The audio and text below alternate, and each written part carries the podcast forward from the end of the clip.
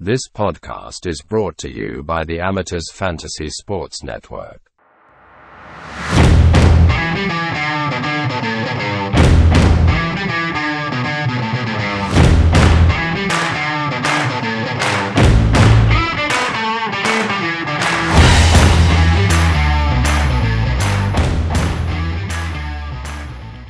Hello and welcome to probably one of the most anticipated episodes of the NRL Fantasy Amateurs preseason series. Studs or duds tonight, boys. It's the highlight of the off season, and we've just been chatting off air for about 20 minutes. So the bad news is we're all fantasied out, and we're not going to bother recording the episode. Thanks for listening, everyone. We'll see you next week. Love you guys. Love you guys. We're still all boys. Off air, don't we? It's such a shame. Yeah, we were just absolutely cooking. So, you know, absolutely no doubt in my mind this is going to be a terrible episode now because we just wasted all our good gear. But so for those of you that don't know, Studs or Duds, basically we go through the highest owned players in the game. So typically we do everybody that's over 10% ownership at the time of recording, which is immediately after the end of the trials on Sunday, 25th of February, leading into the first of two TLTs, which is going to be happening on Tuesday. So we got, I don't know how many players we got. We'll just go through them all and we'll see how we go. Number one on the list, Nathan Cleary, the only player over 51% or over 50% ownership. He's 51.3. He is the man, the myth, the legend, the number one projected scorer from the amateurs for this year. Boys, lock him in. Vice in your captain slot. Any objections to that? Do you want to, Ryan, maybe start with you? Do you want to talk about Nathan Cleary, or we all know how good he is and we can move on? Yeah, I don't think anyone needs us to tell you how good Nathan Cleary is. He scored 60 in the World Club Challenge today in a loss. Just warming up. But yeah, no, look, he's the undisputed king of fantasy at the moment, and the safest captain choice I think for round one. Yeah, absolutely. And I mean, Rob, I went through and I put together this article on our website for brand new players that have never played fantasy before. And we used to have the rule number one, which was by Cameron Smith, Captain Cameron Smith, back in the good old days. But now, obviously, by Nathan Cleary, Captain Nathan Cleary seems to be rule number one. And, you know, the important thing is since 2020, his total average over the four seasons is over 72 points per game, which is just absolutely monstrous. So, you really just got to get him in. Yeah, he's phenomenal. I think he did score a try in the World Cup Challenge, but he was still really good, and they got a lot of bad calls against them. So, yeah, I think start with him. There's a bit of an injury cloud around Nicho Hynes. I'm sure we'll talk about him later, but there really is no other person I'd even consider putting the captaincy on for round one. So, lock him in. Yeah, absolutely. Yeah, no, just even the stats are really telling. He scores at least 50 points in 89% of games over the last 4 years, which is just absolutely massive. Normally it used to be 55 to 60 was a gun captaincy score. Now, if they're not getting 70 to 100 on a weekly basis, you're disappointed. And yeah, that reliable floor. He did open last season with a 61 and 37, and then went on a bye, which obviously frustrated a lot of people, but you just got to buy him and captain him and sort of don't ask any more questions, particularly given we got to lock our captains in nice and early before we even have a team list. There's nobody more reliable than Nathan Cleary. The second most highly owned player here is actually, it's an interesting one because he's somebody who technically is in a battle for his jersey, Rob, and that's Kaeo Weekes. Just finished up his game, lost to the mighty Cowboys, but you know, that'll happen to the best of us. 42% ownership. He's a 252K half wing fullback, dual position eligible player. Obviously if he doesn't start in the 5-8 in round one, he won't be in the team. But you know, short of that, is there any reason that you wouldn't start with Kaeo Weekes? No, I think he's going to be. He might be the only Raider cheapie we get. We'll probably get Kotrick as well, but I just think between the dual and the more likely to get 5-8 over his other half, Strange. He's going to be in a lot of teams, and I don't know if he's going to set the world on fire, but he seems safe enough for now, and he's really, really cheap, and I think I'm okay with starting with him. It's probably the only Raider I've got like 100% locked into my team at the moment.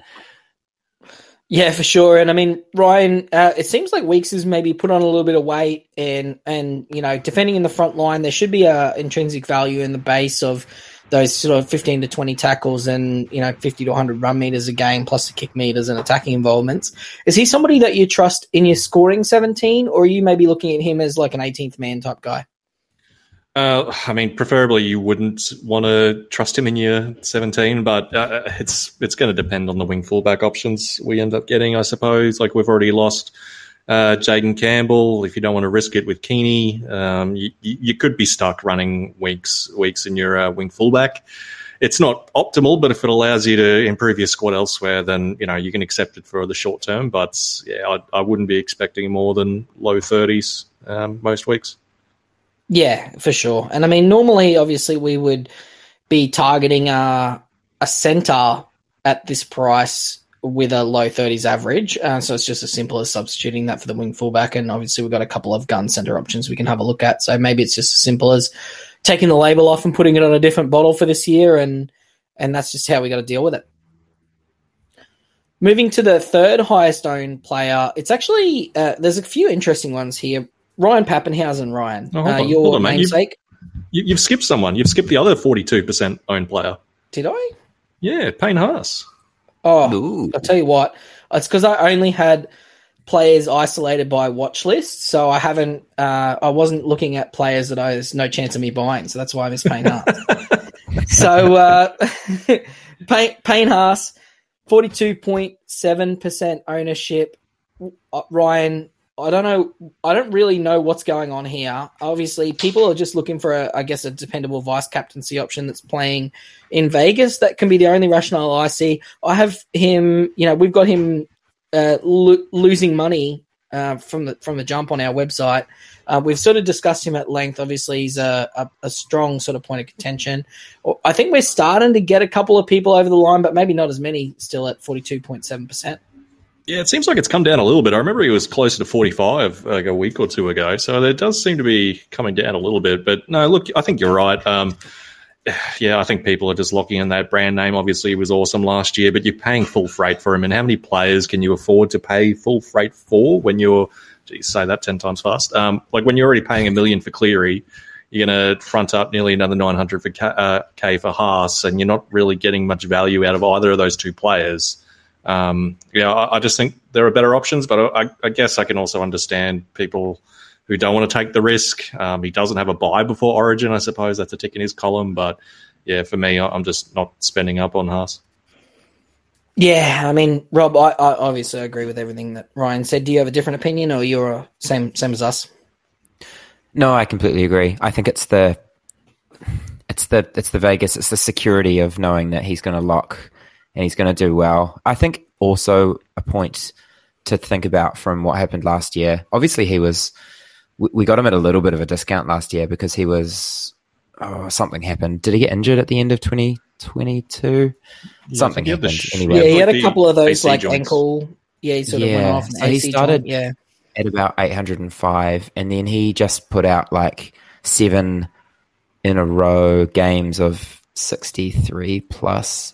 So he was just phenomenal to start last year, and then he got up all the way up to 900K. So, but this year you are paying full freight, as Ryan said. So he really has to be doing that week on week to even hold value, and that's just not a great way to construct your team unless you weren't going to run Cleary, which would be an equally insane thing to do. I can't really see it either, to be honest. Yeah, no, it's definitely like there's room in your team for one guy, one high-end scorer who is just trustworthy, and you know, and you really want to make your vice captain somebody who still also has a little bit of value just to maximize the cash making. We saw one of the teams. It was actually shout out to Cooper. I felt bad about it. He messaged me. We mentioned him on the pod last week, I think maybe, who he was the team in the top that came in the top 5 that didn't start with Cleary. He's actually a good friend, follower of the show. And he messaged me to thank me for the shout out, but I actually didn't know it was him that was the team. So I didn't have a label on it. So shout out to Cooper. But yeah, he started with Murray as his captain, vice captain as his captaincy option last year, and picked up Cleary. So, you know, we don't advocate to do that, but you definitely are looking for that, you know, maximum one guy that's going to hold his value, definitely not two. Moving on to Ryan Papenhuyzen at number 4, 38.3% ownership. There's a little bit of conjecture in our group, you know, with the group chat that we've got with the Boom or Bust conglomerate. Mitch, obviously our physio in the group, very concerned about the injuries and his ability to perform. We saw that he wasn't kicking goals in the trial. It was Nick Meaney. Nick Meaney's a great goal kicker. Rob, do you have any concerns about Ryan Papenhuyzen's ability to, you know, put those high-end performances in, and especially not without the goal kicking? I think he's priced at enough value for it not to matter too much. I think it would have been really good if he was goal kicking, and I'm not convinced he won't be still. I just think there was just a lot of crazy stuff going on with goal kicking over the trials. I know... we've had some discussions about this between us, but this is really the time to start risky guys like Papenhuyzen. I think if he gets hurt, that's fine. We can move him on. It's only one trade, but he could be excellent, and we know he is excellent when he does play and when he's on the paddock. And I think this guy's just the limit for him. It's a little bit lower without goal kicking, you know, because we know that Storm are going to score a lot of tries and he's going to be involved in a lot of them. But I just think with the skinniness of wing fullback this year, who else are you getting if you don't get Pap, you know? He's so much value, and it's more, that's probably more of a tick in the column for Papenhuyzen for mine, is the, if you don't have him, then who else are you getting? Are you getting Ponga? Are you getting Tom Turbo? I think it's worth a risk. I think it's the risk reward, and I much prefer it than not. Yeah, well, I mean, if you look at the position, in my mind, Papenhuyzen is one of only 3 guys at wing fullback that's capable of averaging 60. And the other 2 are Ponga and Turbo, and Papenhuyzen is 495K, and Turbo's 675, and Ponga's 760. So, you know, for me, you know, the downside is a mid-40s average for Papenhuyzen in my mind in that Storm team. If he was playing for the West Tigers, I probably would have less interest, but just given the team that he plays for, his upside and all of that sort of stuff, Ryan, is that the way you feel about it as well? Yeah, I do. And, like, he doesn't need to be a keeper for him to be a buy. And I think you can also factor in, like, he's got the buy in round 4. Let's say he sucks out the gate, like he's bad in the first 3 rounds. Well, we'll have Jaden Campbell back by then, who'll be about the same price. Easy swap for him when he's on the buy in round 4. So, yeah. Yeah, no, exactly right. Now, boys, the next one here, so that'd be, I guess he's the 5th highest player on the list, is Josh Curran at 36.3%, and I have to imagine that this ownership percentage is a relic of teams that made a team before the trials and haven't sort of made the being water adjustment.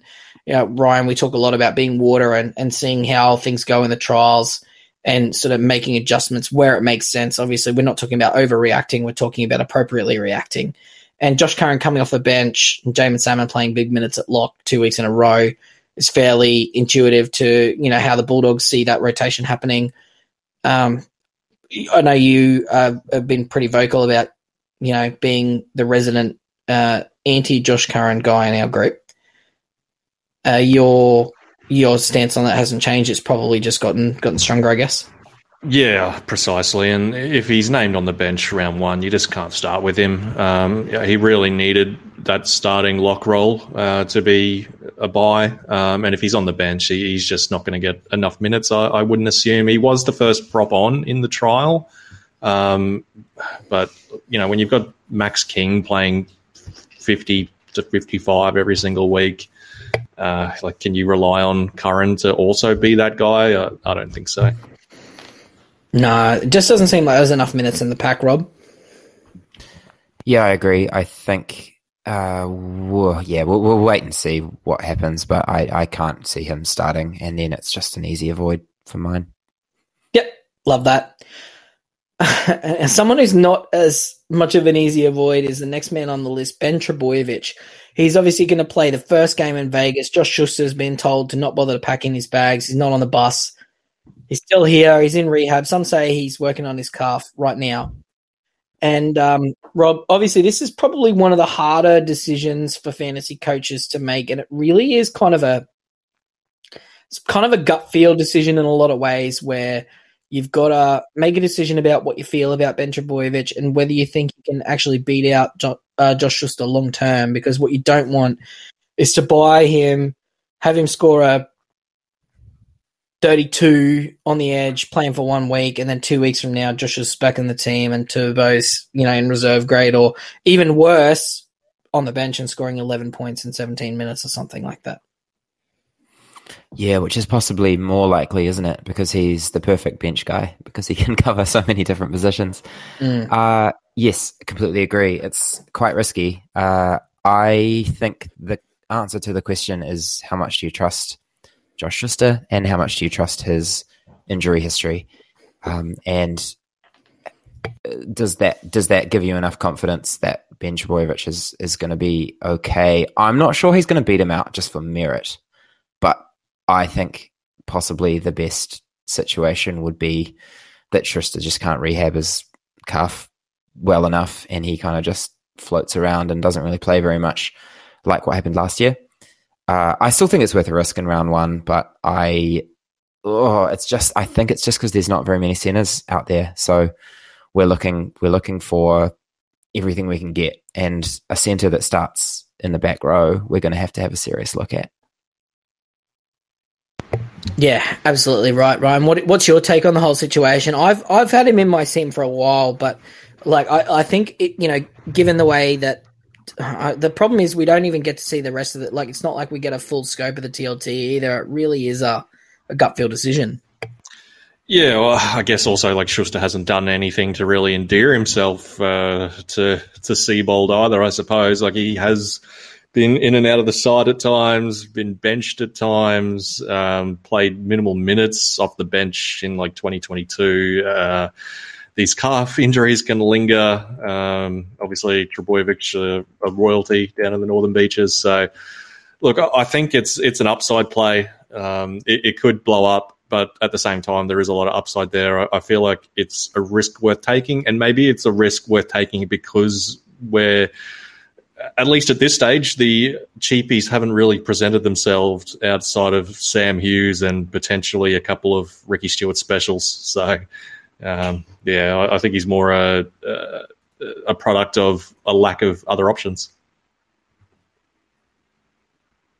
No, exactly right, mate. And I mean, that's the thing here. You really just got to take the options as they arrive and do sort of your best version of the game theory as it sort of pops up. You can't make cheapies that don't exist, and trying to force people into your team for the sake of getting a cheap player is not necessarily the best option. But at the same time, when you're looking at somebody, it's definitely a calculated risk where you look at, as we've said, the Josh Schuster injury history, Ben Trbojevic, the three-headed Trbojevic monster. That left edge for Manley is going to be lethal if Ben and Tom are fit. So definitely at $250K is worth an option, particularly if you make him like your fourth center. So you have three plus him. So worst case scenario, if he needs to sit as a looper or something like that in your team for a couple of weeks until Schuster gets injured again, he can. Speaking of guys who are cheap that people might be forcing them into their team, how's that for a segue? Xavier Willison. 34.05% ownership. Obviously, really strong performance in the All-Stars. He is on the bus to Vegas. However, Brennan Piakura looks like he's going to be fit for round one, and he's somebody we'll talk about. He's literally the very next player on this list. Plus, obviously, they've got their other edge and Jordan Ricky nailed on. They've got a pretty comprehensive forward pack. Payne Haas, Pat Garrigan, Corey Jensen. They've got Marty Tapa'u. They've got Fletcher Baker. They've got a bunch of other guys there. And Willison, he did look pretty solid, but the problem in this Broncos pack, Ryan, is the two big boys and the two 80-minute edges make it really hard for anybody else to be relevant. Oh, precisely. Like when you've got Haas and Carrigan soaking up 60 minutes a week, where does that leave you when you've got a when he's going to be a bench middle? It doesn't leave much scraps for the rest of them. You've got the new signing of Fletcher Baker. It seems like Corey Jensen's going to start. You got Kobe Hetherington back. It's just hard to see him really playing enough minutes to be a buy. I think he's fine as a placeholder a week or 2 out from TLT, but I think once TLT comes around, you're not going to want him in your side, and especially because he locks before the rest of the team list Tuesday comes out, maybe he's not even good as a placeholder. Yeah, I was going to say, I've never been personally a fan of placeholders anyway, because I think it lulls you into a bit of a false sense of security on how you're going to be able to build your team. Obviously, by now, we've got a pretty good idea of what's going to come up. And, I mean, there'll be the odd surprise. You know, you got your coaches like your Ricky Stewart's who they like to throw challenges at us. But I always find Souths to actually just throw a random cheapie out occasionally. I remember a couple of years we got Braden Burns just out of the blue. It's Jacob Host. So, I mean, it is sort of coming from there. But, I mean, Willison just seems to be like a perfect candidate. Like if one of those players goes down, like particularly like a Haas or something like that, or Piakura, Haas, obviously, if they need somebody to inject some life, but even they were saying like maybe Carrigan would go onto the edge if Piakura wasn't ready to go even, so maybe not even then. They've got Jaden Hunt, although he didn't get on the bus, so maybe he's sort of down the order now. I think for now the safest policy is to remove the Xavier Willison expansion pack from your fantasy app until further notice. Yeah. Moving on to the next player. He does seem really, really good like as an NRL player, and I think a lot of Broncos fans are excited to watch him play, but he is just an impact middle, and as we've said, there's just not enough minutes. But keep him in your black book and watch him play, and perhaps hope for an injury. Yep, he'll probably be one of those guys that just slow burns his way up to a really uncomfortable price by the time he's relevant. Classic. Yeah, he'll come on and score a try, or come on and get a massive line break, and he's too good to play this few minutes, but it's just classic Broncos, isn't it? He'll just eke his minutes up, and like we won't notice, and then he'll be like 475k, and we'll be just going, how did that happen? But that's not us advocating to buy him either. It's not. No. Brennan Piakura, next on the list here, 399k available on the edge in 33.85% of teams. He did an MCL minor injury in the trial, not the one just gone, the one before, which was a week ago. Obviously, they've got the the week here, and then he's going to be playing on Sunday. So he's got basically a full 3 weeks to recover. It says he's going to be right to go. Assuming he's there in round one, we'll know because they play in that first day. He'll be, if he's in the 24-hour, 19-man squad, I have to assume that's a pretty good sign. And if he's not, he's an easy trade out unless you're trying to trade him to a Rabbitoh or a Manly Seagull, and by then anyone that you want for that team should be in your team anyway. So Rob Piakura, I was a bit dubious about his PPM, but it seems like maybe that was more of a function of him having limited experience, and I think having a full preseason training next to Renault's done the world a good, and he could see himself sort of push that PPM up a little bit. Yeah, his PPM's been pretty disappointing, I would say, over the course of his career so far. And that's dating back to the Q Cup as well. But I think he's possibly the cheapest of all of the kind of mid-range edges. And what's his break-even? 20? About 29. 29. Yeah. I just don't think he has to do that much to get to high 30s to push even early 40s. And as Mark said, we can kind of hope that the edge combination, he got most of the preseason in before. It's a shame he couldn't play the first preseason game. But looks like he's going to be A-OK for Vegas. And look, I think even if it's one of those slow burny kind of edge back row situations, I think it's fine. It seems to be his spot. There's no one else really knocking down the door unless they do a complete reshuffle. So, I think I'd be pretty comfortably starting him in my team unless he's not playing or picks up another injury. Yeah, Ryan, he reminds me a lot of like the Jackson Ford from last year. Yeah, he does. I think it's important to keep in mind, just the one thing I'll add is his age as well. You know, like he is only 21, he turns 22 in a couple of months. So, you know, players improve as they get older, as the body develops. So I think that's an important thing to keep in mind as well. Yep, absolutely right. Moving on to the next player on the list here. Guys, we've just got buys get straight down the line here, aside from a couple of duds up the top. Sam Hughes, next player on the list here, 30.4%. It's mid. He's the first, or I guess he seems to be the best, like straight up and down cheapie. That might be the right way of saying it, Ryan, where, you know, he sort of seems locked into a 30-ish minutes off the bench for the Dogs, who are short on middles at about a PPM, maybe a touch under. Not somebody you want in your scoring 17, but a sort of a safe guy to whack in your emergencies. Yeah, he's a Matty Hayden on drive. You know, he's straight bat, straight down the ground, over the bowler's head. Don't have to think about it. Just plug him in 18. You could probably loop him a lot of the time. You know, occasionally he might get the weeks where he puts up a 40-plus score. But, I think he's straight in the stud category. Gus has been pretty high on him since the beginning of preseason. Mm-hmm. So, yep. Yeah, absolutely. He seems like he would, you know, he's one of those, like, just sort of no frills country-style footy players as well, which is always good. Nice work rate, Rob. And do you see any potential downsides there, or you know, is it all sort of green lights for you? I think he's been one of the only players in my team that I haven't even looked at. I also know absolutely nothing about him, but it's just with the lack of Dogs middle stocks. I just think there's enough there for him to make a bit of cash. It's probably not going to be, you know, amazing, but. There's just no one else really in that price bracket that we can trust. So happy to just lock it in. Yep. So, boys, we might just take a moment to take stock here. Obviously, starting Nathan Cleary, he was a stud. We had Payne Haas, who we talked about third, but is actually the second highest owning player, who for our intents and purposes, he's a dud, but in actual fact, not a dud. He's probably going to be the one of the top five highest averaging players this year, just, you know, not somebody we're advocating a purchase of. Kaeo Weekes, he's a stud, not in the traditional sense of the word, but for our purposes, he is. Ryan Papenhuyzen, he's a stud.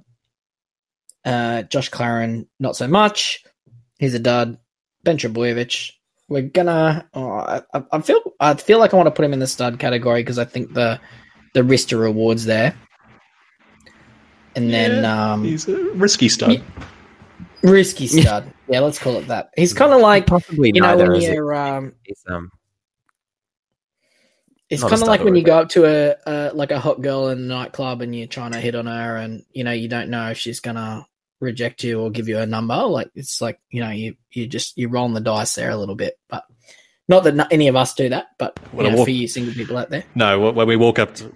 No, mate, we walk up to girls in nightclubs and we show them our fantasy team, like ask their opinion on what do you think about Will Penasini? What do you think about this?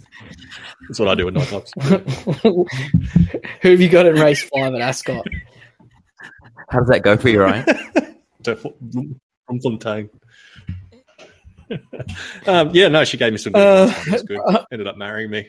Beat me in fantasy. Yeah, I was going to say Lucy. She's a weapon. She was pretty 25 last year. So over-indexed in the centre position, I think. So, yep, absolutely. And then we got Brennan Piakura, Sam Hughes buys, Willison not a buy. So those two studs and a dud. Moving on to the sub 30% ownership. So that's 9 players at over 30% ownership, which feels a bit high, but. You know, maybe not. Ethan Strange is number 10. Obviously, been really, really good in the trials, but him and Kaeo Weekes competing for one jersey, we're fairly comfortable that Weekes is going to get that job, but Rob, whoever gets the job will be in, and whoever doesn't get the job won't be in. Pretty simple. Yeah, Strange got sunburned as well, so it's possibly going to get suspended. Let's just wait and see what happens there. But yeah, I think it'll be Weekes regardless. Yeah, no, exactly right. Weekes has been pretty good this preseason. So, Ryan, any additional thoughts to that? No, not more to add. It's just it's one or the other. If you've got both in your team, take one out because neither, like you can't have both of them in the squad unless Fogarty somehow still isn't back for round one. Yeah, but yeah, again, unless you're still only going to want one or the other. Mail that Fogarty's out for 3 or 4 weeks, then yeah, it's like the old you know, for those of you Harry Potter fans out there, so no, only one can live while the other survives, or whatever it is. You can only have one, can't have both. The prophecy, whatever the prophecy is. Yeah, prophecy. Things, magic, stuff. It's cool. It was cool. It's cool. Reuben Cotter. Right, Reuben Cotter. His weapon is 25.9% ownership as mid, 587K, price at 42. Had a few games where he was sort of rested a little bit with hamstring trouble, state of origin, etc., etc. Obviously, Cowboys dropping like flies a little bit. Luciano out the door. Kaeo Weekes knee injury of some description, potentially serious and potentially, hopefully, not for the Cowboys, but for fantasy, you know, implications. Knee injury. Reuben Cotter, he's at 26% ownership. You know, high upside. What's not to like here? Yeah, well, that's the thing. Like in my brain, it's a high upside play with not much downside. Like the downside outside of injury is that he averages 47, and like you're still making a little bit of cash. It's not quite what you want, but it's a guy who doesn't have a buy before Origin as well. So like that's a big tick in his favour. As you said, like I wrote a pretty extensive article on him that's available on our website, amateursfantasysports.com/NRL, where basically the big downside for his minutes last year, like the big Achilles heel was Origin, injury, and the Cowboys getting flogged, right? So, like, obviously, you're probably going to want to sell Cotter come round 13. So outside of that, as long as he doesn't get injured, the only real downside to his minutes over the first 12 rounds is the Cowboys getting flogged. So if you think the Cowboys are going to be as bad as what they were last year, then maybe that's the reason you want to avoid. But for me, I think the Cowboys are going to improve, and I think there's a strong chance, especially with all these, you know, Kaeo Weekes gone, Luch gone. I think there's a decent chance Cotter averages low 50s. Yeah, no, exactly right. And I mean, Rob, we were... You know, I know we've sort of said it a couple of times in the preseason, or if we haven't, other people have, that Cotter was in the mid-700s and we were all looking at him last year, and he's now in the, you know, high 500s. It seems like a slam dunk to me. Yeah, absolutely. He's just someone that is really good to watch as well. It's good to have a couple of those kind of guys in your team. We think that the Cows are going to do a bit better this year, so hopefully some of those floggings disappear. But also... I just think losing Hess was a bit of a, like, I don't know, I don't want to say like leader, but because we know Hess isn't phenomenal, but I think Cotter will have to step up now. And, you know, it'll be, yeah, the Cotters and the Tamalolos will have to just do a little bit more, and giving Cotter more responsibility is always good in my book. Yeah, I mean, yeah, Hess is one of those like quiet performers in the Cowboys pack, and you know, I mean, he burst onto the scene a while ago and was sort of an absolute weapon and fell off a cliff a little bit, but he's kind of just a toiler for the Cowboys now, which they need. And I mean, it's a bit concerning. I'm very concerned about the number of minutes Jake Granville's going to play now. So, speaking of things that concern me, though, is the next player on this list, and what I don't know, Rob. I don't know if you're a basketball guy, but what's the opposite of a slam dunk? Oh, is it an air ball? Yeah, probably just a brick, like a 3-pointer where it just like bricks off the backboard. That's Kale Iro, the next guy on the list. The opposite of a dunk on a basketball court might be you doing your ACL, I reckon. Well, yeah, no, that was pretty close to the opposite of me dunking it. If it's fair, yeah. So, somewhere between my kneecap being up in my quad and my ankle pointing 90 degrees in the wrong direction, I reckon it was pretty unattractive, which is pretty similar to Kale Iro's fantasy prospects for this year. Obviously, Talakai and Ramian look to have a stranglehold on the centre jerseys, and Fitzgibbon seems to be like not very interested in making his team better. Which, you know, is fine. And, I mean, we're having a look at a couple of players. You know, we've been in discussions about McInnes potentially starting at lock as well. But Iro looks like he's going to have to bite his time and wait for an injury, 24.6%. Rob, It seems to me like one of those ones where everybody would just go, oh, it's a placeholder in my centres until we see what cheapies are there. But it doesn't look like there's going to be any cheapies. And having a quarter of the fantasy teams with a gigantic mistake in their centres and no ability to plan around it seems like a bad plan. Yeah, I've seen a disturbing amount of teams with Iro and Strange locking down their centres. And I think that was a bit of a pipe dream that we had when the app first opened because it would have been an absolute fill-up to have two cheap centres like that. And it looks like we're not going to get that. So, yeah, I completely agree with Mark. It's just pick someone better in your centres and then you can gamble on the other one. You know, we've talked about Ben Trbojevic and there's a couple of other names floating around. But, yeah, you do yourself no good holding two guys that aren't going to be in the team in round one. I think Talakai wasn't as bad as people think. I think Wilton had to cover Moylan a lot, which meant that edge was just horrific. And Talakai, I think, isn't terrible. Like, wasn't good at Origin. Like, don't get me wrong. And like, didn't have a great year last year, but he's still a good player. I still think he's a good player, and I don't think he was the issue with their edge performance. But I think Iro will get a go at some point. It's just not now. And I don't necessarily agree that. Well, no, I do agree that he. Do you think Iro is better than Talakai? Do you think really that's a better option? I think it's more that we don't know, and we know exactly what Talakai is. And, you know, the definition of insanity is doing the same thing over and over again and expecting a different result. And but they got rid of Moylan, at least. Yeah, but Moylan also had, like, the third highest amount of try-sits in the league last year. Yeah, he was actually all right. I mean, he's absolute liability, but also everybody was running to that side this week as well, so they're clearly concerned about the ability of Talakai and even Wilton to defend there. Trindle's not a seasoned campaigner by any stretch of the imagination either. So, I mean, Iro obviously is a young outside back, which is not usually a recipe for defensive success. But, I mean, at some point you got to look at your team and go, okay, this isn't working. What changes can we make and where are the holes? And, I mean, the Sharks are a very strong team, and I think one of the big holes that they've got is a guy who really should be playing in the middle of the field, playing one in from the wing. In Talakai, yeah. That's my opinion. Ryan, I know you're a lifelong, you know, gone are the glory days where we just had Paul Gallen and Andrew Fifita soaking up massive amounts of minutes in the middle of the field for the Sharkies, and you know, raising the trophy and doing a shoey at the Stock Exchange in Brisbane in 2016. We've come a long way from then for the Sharks.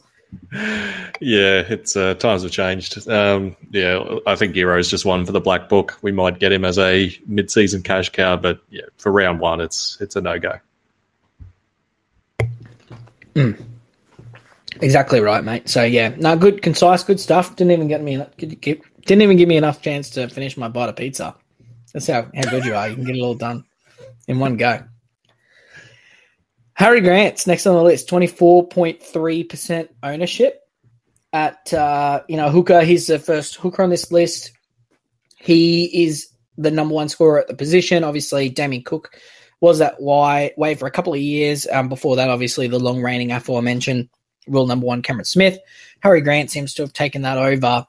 And, you know, one of the big things in Grant's favour is he's a pretty consistent 80-minute or about 80-minute player every single week, except for the end of the year where they sort of benched him a couple of times. And I mean, we've had discussions, Ryan, about potentially Grant having 1 or 2 points of value and being a vice-captain option. And really the only obstacle for his selection is the other options for Melbourne in Papenhuyzen, who we've already spoken about, and Sean Bloor, who may or may not be a selection come TLT. But I mean, Grant, let's say TLT Mark 2, the balance of the six teams is named. Sean Bloor is not starting on the edge. Do you think you just bite the bullet and pay up for Harry Grant at the hooker, or do you think you'll still go for the budget options? Oh, look, I'd certainly flirt with Harry Grant. I think this is probably the first player in the list we've gone through so far that's people opting for a vice-captaincy option that isn't Payne Haas. And look, I think there is potentially some value there to start the year. Obviously, round 4 bye, not ideal. I probably wouldn't want more than Ryan Papenhuyzen if I was going to go for Harry Grant. So I think you're limiting yourself to those two. And there's a chance we might just get those two. Like, it seems like Blore probably isn't going to start. He didn't play that much in the trial. I don't know.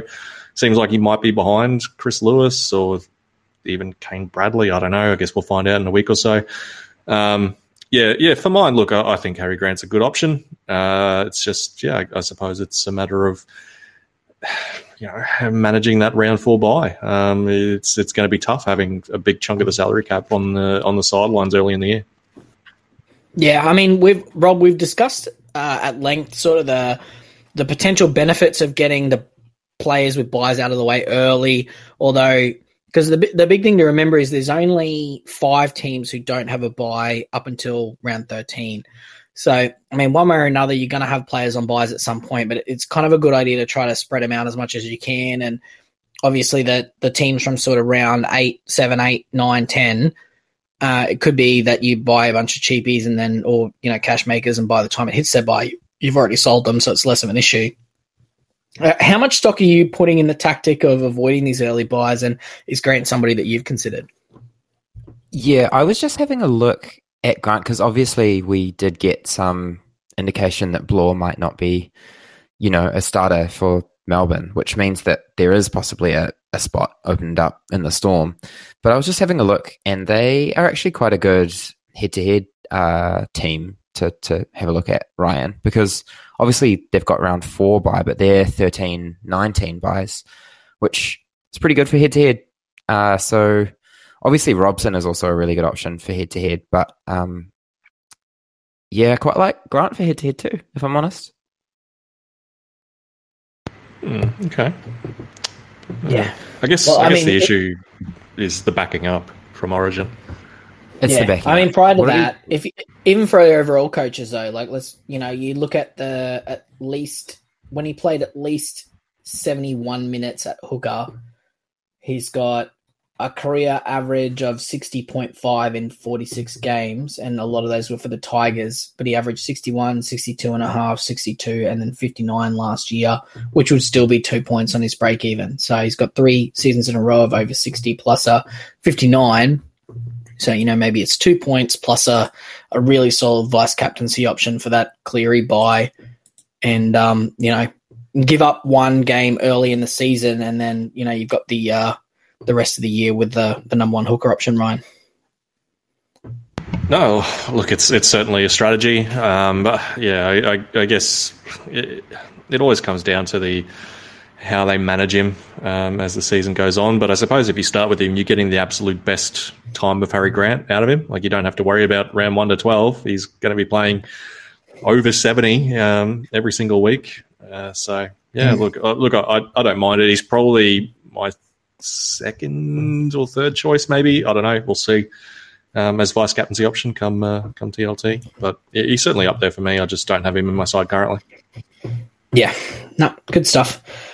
Now I'm going to draw a line under Harry Grant, because after him, there's a group of players that I want to call the problem children, and there's like 1 or 2 exceptions through here, but there's a lot of problem children here. So the start of the problem children starts with the problem child, Reece Walsh, at 23.45 or thereabouts % ownership. And the wing fullback come off a career best season, 48 average last year, where the Broncos made the grand final, and he was absolutely electric, made his State of Origin debut. He was awesome, set the world on fire. Rob, you support the Waz, who he came from and where he was pretty good over there, but not absolutely elite, and he was in discussions about State of Origin even then. So I guess my question is there any room for him to move up, given Reynolds is still there, he's not goal kicking, he's not doing any of that? Or I don't know, for me, all I see is downside for Reece Walsh from this 48 price point, and I don't understand the 23+% ownership at all. Yeah, I think I'm one of the biggest Reece Walsh fans between us 3, and I still can't bring myself to get him anywhere near my team.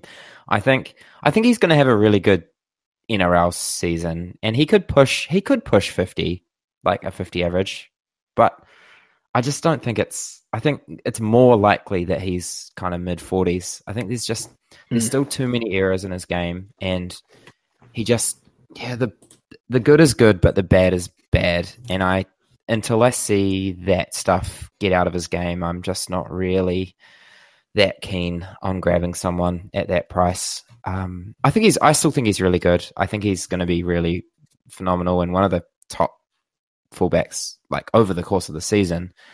But I also think he'll play Origin, just the upside's not really there for me.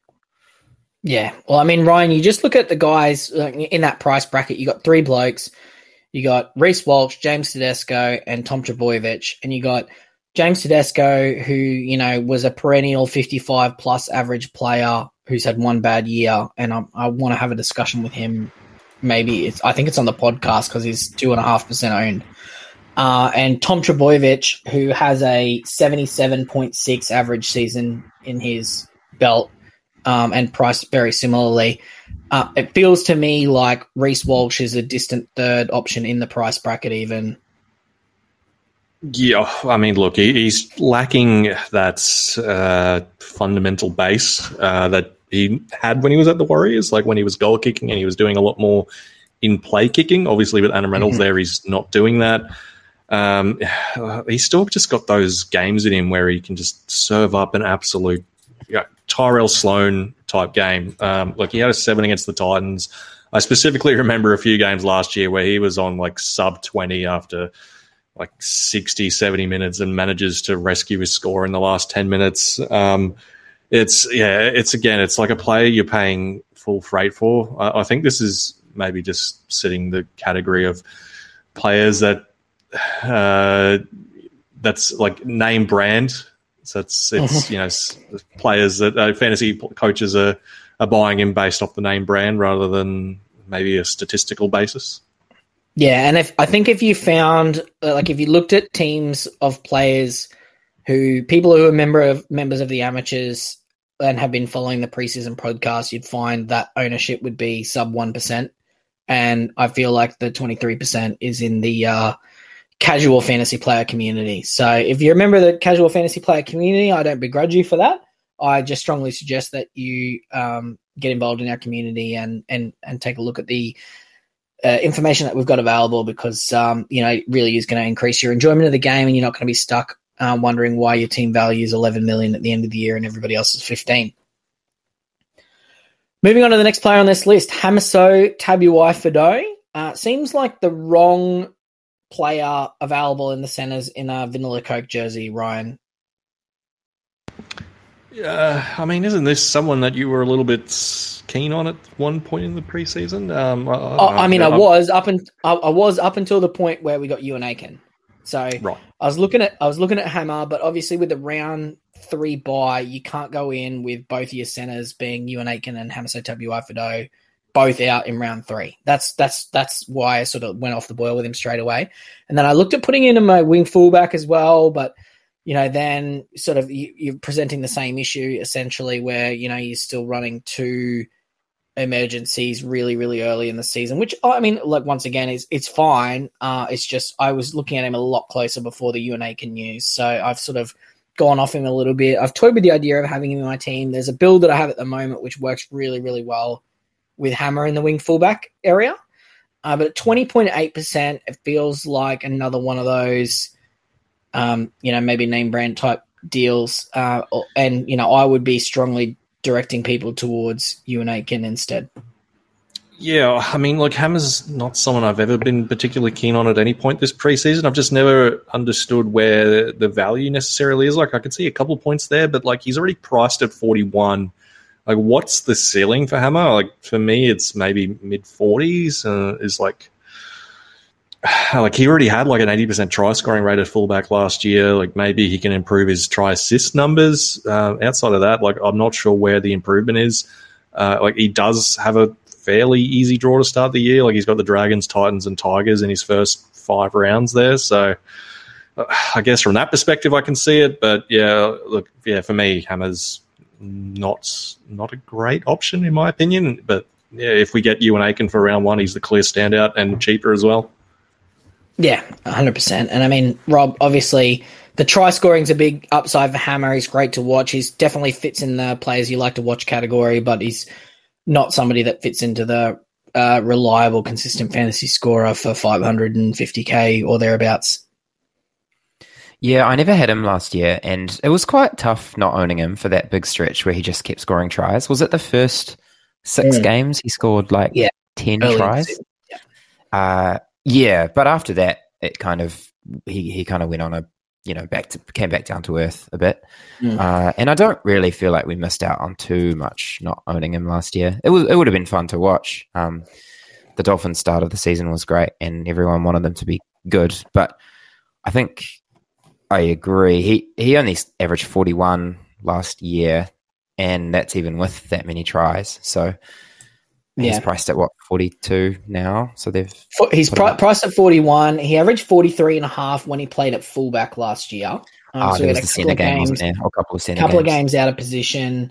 Yeah. But that was an 87.5% try scoring rate, which is pretty high for a fullback. It's not as high as Tom Trbojević's 158% in 2021, but it is high. But he is a try scorer. He is. Yeah, for sure. He's improving. He looks physically bigger, with more off seasons and more time under the belt. But I mean, yeah, he's one of those guys. Like if you and Aiken just was like not named in round one, and I was like, oh, what am I going to do here? I might have a look at him, but there's other guys who I prefer at the price point and lower ownership. Because did Lemuelu start on the edges as well as Aiken on the other edge? Because are we thinking that it would be? Yeah. So Lemuelu started on the left edge, Aiken started on the right edge, and then Kafusi came on later on. And then in the first trial, Aiken was on the left edge, and I think Kafusi was on the right edge. Maybe Kafusi played. Yeah. No, he was, yeah. Maybe they're just fiddling around with stuff. I don't know. We'll eyeball it. We'll see how it goes. But, yeah, I mean, either way, I think there's better options than Hammer, and definitely at over 20%. It's possibly 5 points of value, right? But not 10. Yeah. Oh, but I mean, he's in the Penasini bracket. We're not expecting 10 points of value from Penasini. The cut price keeper situation. Yeah.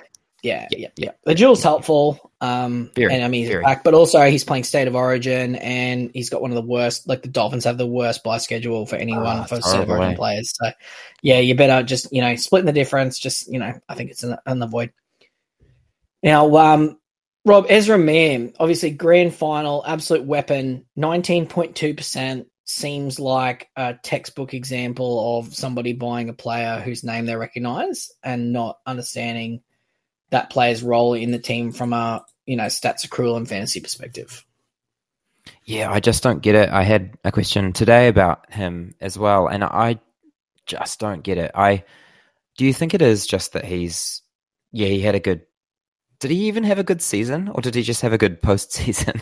Like he did well enough to get a contract extension or close to, I don't know if he signed it yet, but he. Yeah, no, he did. Yeah, no, he's just good. Very good. On. I think he's a good of a foil to a dominant halfback, which is not something that we look for fantasy. That's it. I think people are looking for like a Sam Walker type, like really cheap, but can possibly push 50. But he's just not that guy. He's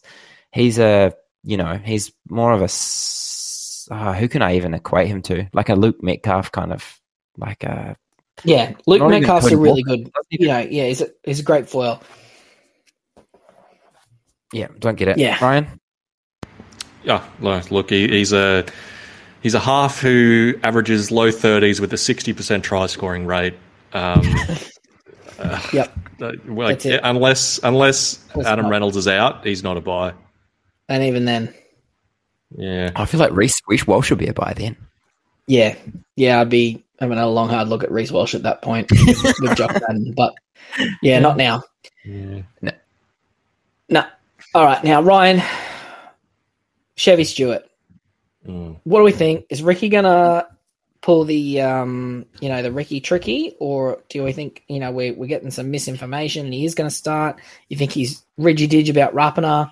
What's your gut feel about it? Do you think you don't care and you're just going to take him out of your team? Is that how you're approaching this? Yeah, I almost hope he doesn't get named next week so I don't have to worry about any more Raiders. I don't know how many Raiders I want on my side. I feel like Weekes and maybe Kotrick is enough. So I'd almost welcome Rapana at the back. It seems like even if he does start, Ricky's probably going to manage him. He's a young guy. I could easily see him having a game off, remember Reece Walsh's first year with the Warriors, how he would occasionally get benched or come off the bench, play on the wing, or shift to fullback, push Roger out to the wing. It wouldn't shock me if Chevy Stewart got that treatment as well. Yeah, no, exactly right. I mean, he's a young guy. He's obviously developing. The Raiders pushed the Cowboys today, so maybe we see Albert Hopewadi at fullback. It's who knows. And I mean, I think the moral story maybe here is just to not rely on him for round one and just don't have him in your team, and it's a bonus if he's there. I think that's right. I think if he is there, you might be able to upgrade someone else that plays in the second round of round one, second week of round one. I think it's going to be Rapana, I think. Yeah. Mm. Yep. Yeah. No, I agree. Speaking of people who aren't going to be relevant come round one, Siwa Wong, next man on the list here, 17.75%-ish ownership, 444K on the edge. Rob looks set to be at best a bench option, if not professional orange peeler come round one. I think maybe people have got him plugged in where, in fact, they probably should be lobbing Tupanua in there.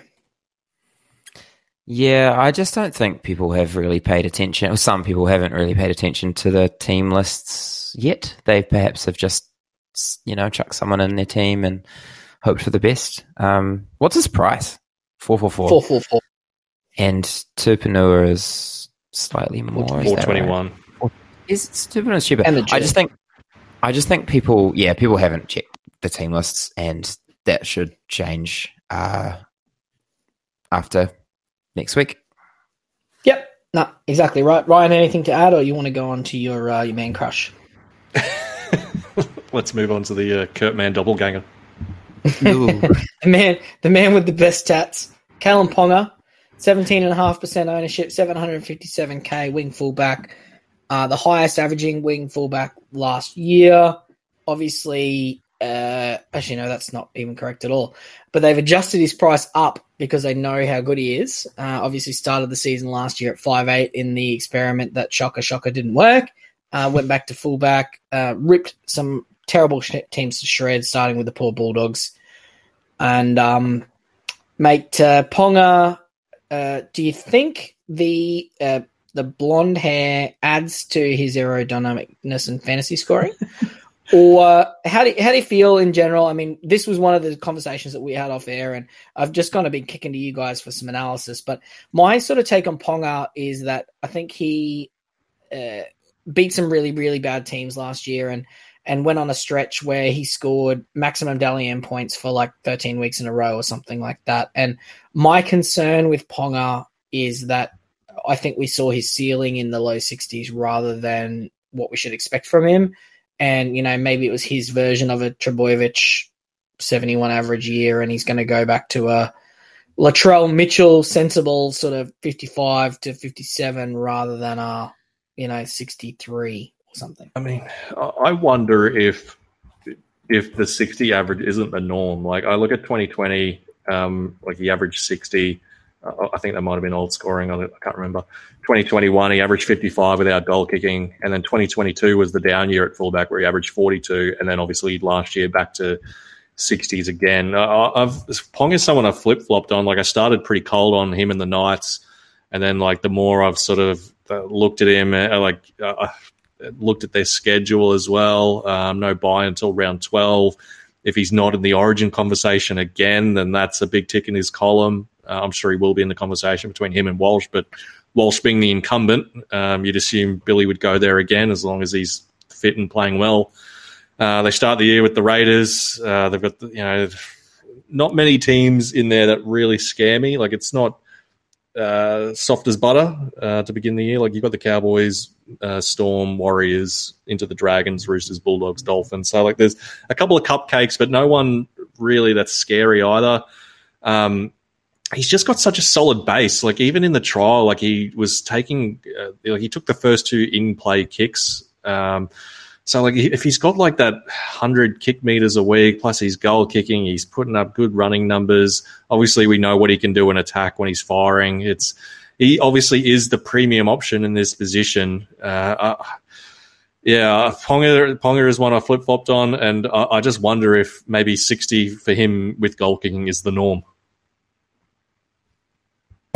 Rob, do you have any thoughts around your fellow countryman, New Zealand Queenslander Kalen?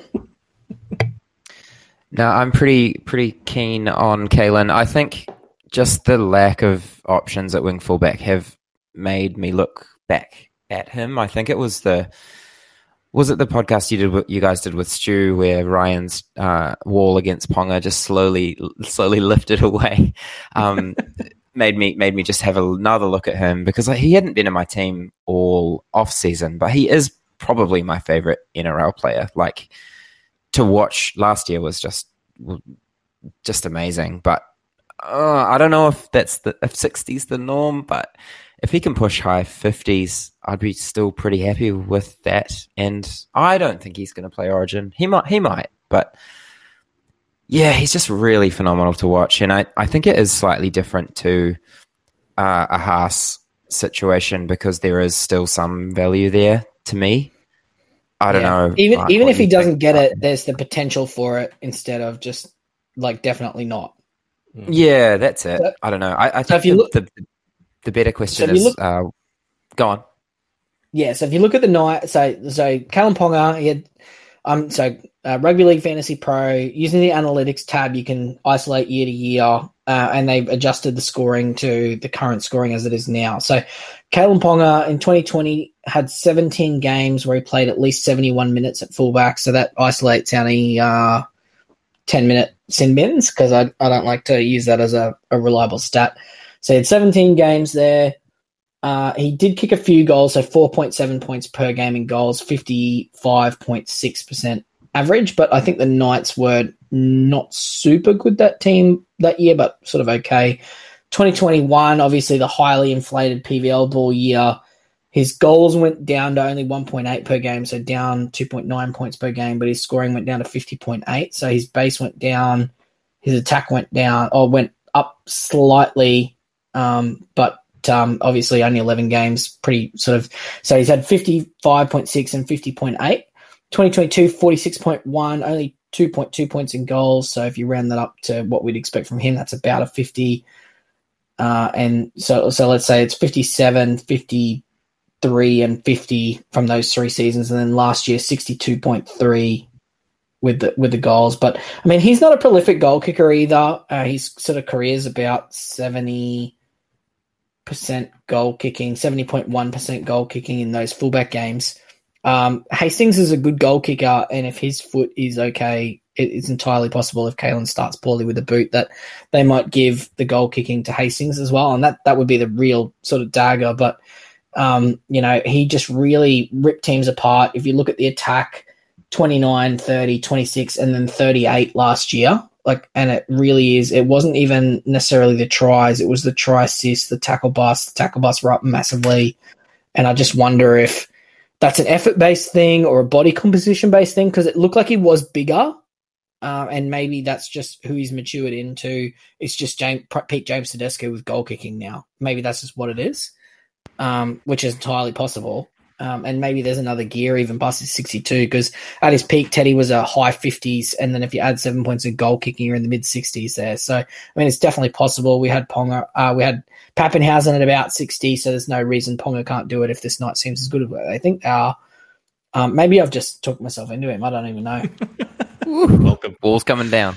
Yeah. I think, the thing is, like, FanHub's made this a real interesting question by bumping his price up. Like if he was priced at 51, which is what he averaged last year, I think he'd be like 40% owned. Yeah. 100%. That's the thing, eh? Because but he averages, what was it? Was it 63 at fullback? 62.3. But his goal kicking rate was under 70% and only 5.3 points in goals. So if you can like pump those up and like, you know, actually, like I reckon I could get close to 70% goal kicking. So that's on my left, on my bad leg. That game he got like 11 goals. Was that the Dogs? Yeah, when they beat him like 66-0 or something. Yeah. That was so phenomenal. Yeah. It's actually funny. I did a study on this before last year, so it didn't have last year's stats in it. I'd love to go back and see it. There's a bunch of articles that I've written like years ago that I've lost now that I'd love to go back and find, but this is one of them where I looked at the difference between Ponga in games where he was the goal kicker and games where he wasn't the goal kicker, and that's the impact of that on the rest of his scoring, because it was massive. Like if you took out, like, even if you isolated the goals, he was like 7 points worse overall, not including, like, it was 0 points worth of goals. Like, it was when he didn't kick goals. I think it was a confidence thing. Like, when he's feeling confident, he's kicking goals and kicking goals well, and he's not giving up the goal kicking because he's hitting them badly. He actually scores better on the rest of his performance as well, which was kind of weird. It was a psychology thing. I don't know if there's anything to that, but... I wonder if it's just like the crowd bigging him up as well, you know, when he's hitting them from the sideline. I think it's just more like, you know, when you miss a couple and your confidence is down, you give up the tee to Mitch Barnett or whoever it was he was giving it up to, and then it would have been Mitch. No, Barnett. It was Mitch Barnett. Yeah, I'm not kidding, mate. He dead set it was. I remember him doing it for Mitch Barnett. He hasn't kicked for the Warriors yet, but I can't wait till he has to. Oh man, that is just not. It's just it's dire straits. When he's goal kicking for you. But yeah, he gave up the tee to Mitch Barnett a couple of times, and you could just see him like he just wasn't his confident self. And I was listening to a podcast. I don't remember which one it was. It was NRL Boom Rookies, and they were talking about Ponga, and he just sort of said, he said in an interview the week before that Bulldogs game, he said, I'm just sick of losing. Like I'm just tired of losing. Mm. And then he just exploded and just absolutely ripped the Bulldogs to shreds, turned his entire season around, won the Dally M. And you know, it's kind of like what I said a couple of weeks ago about Latrell. Like if he just decided he wanted to be the best player in the NRL, there's no one that could stop him. And I think Ponga is one of the players that fits in that mold where he's just physically so gifted and his IQ is so high for footy that if he really just wanted to just light the competition on fire, he could do it. But he just needs to have that desire and turn up every single week with that attitude. And I don't know if that's his personality or not. But, you know, for the 17.5% of people that want to jump on, I guess we'll find out. Might be 17.51 after I'm done with this podcast. 5.2. Oh, have you not put him in yet?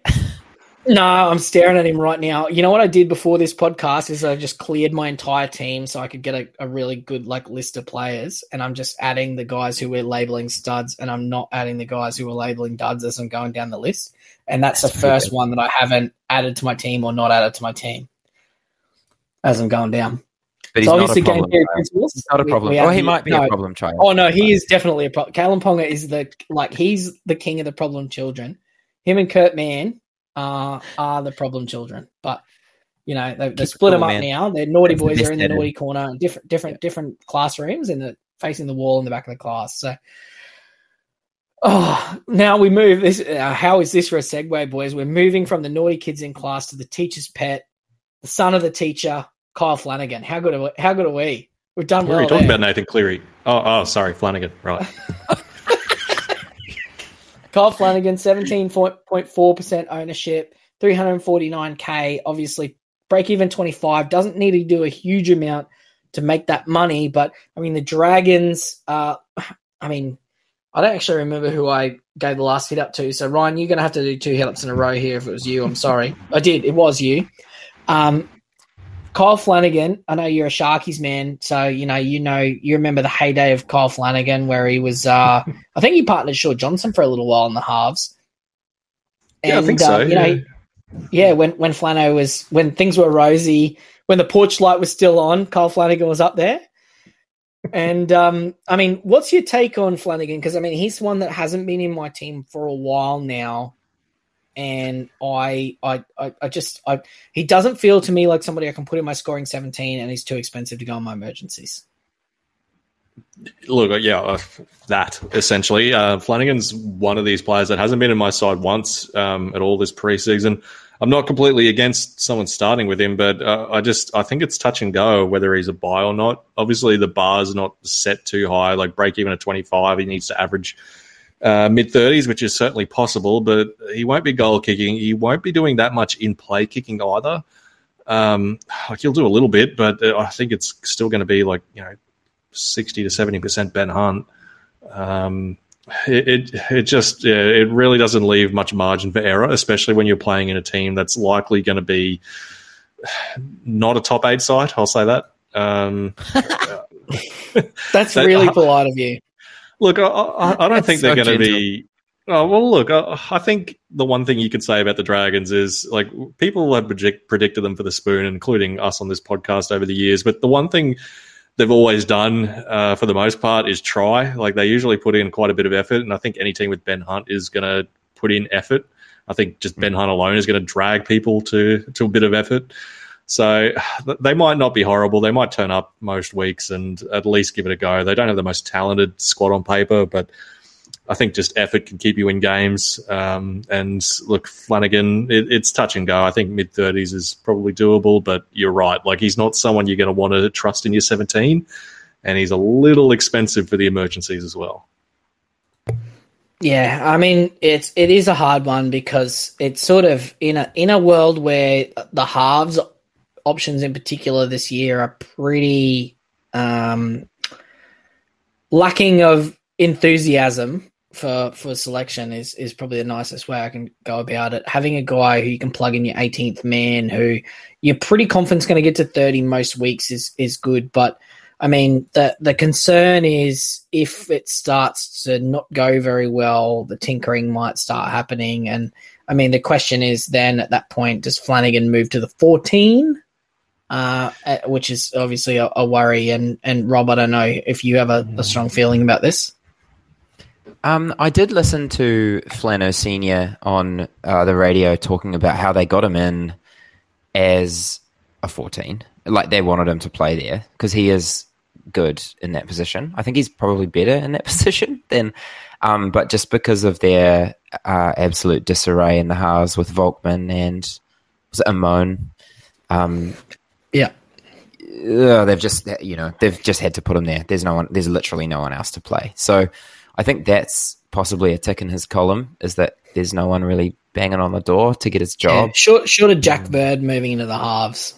But I just don't think that's going to happen either. I think Jack Bird is a centre now, I think.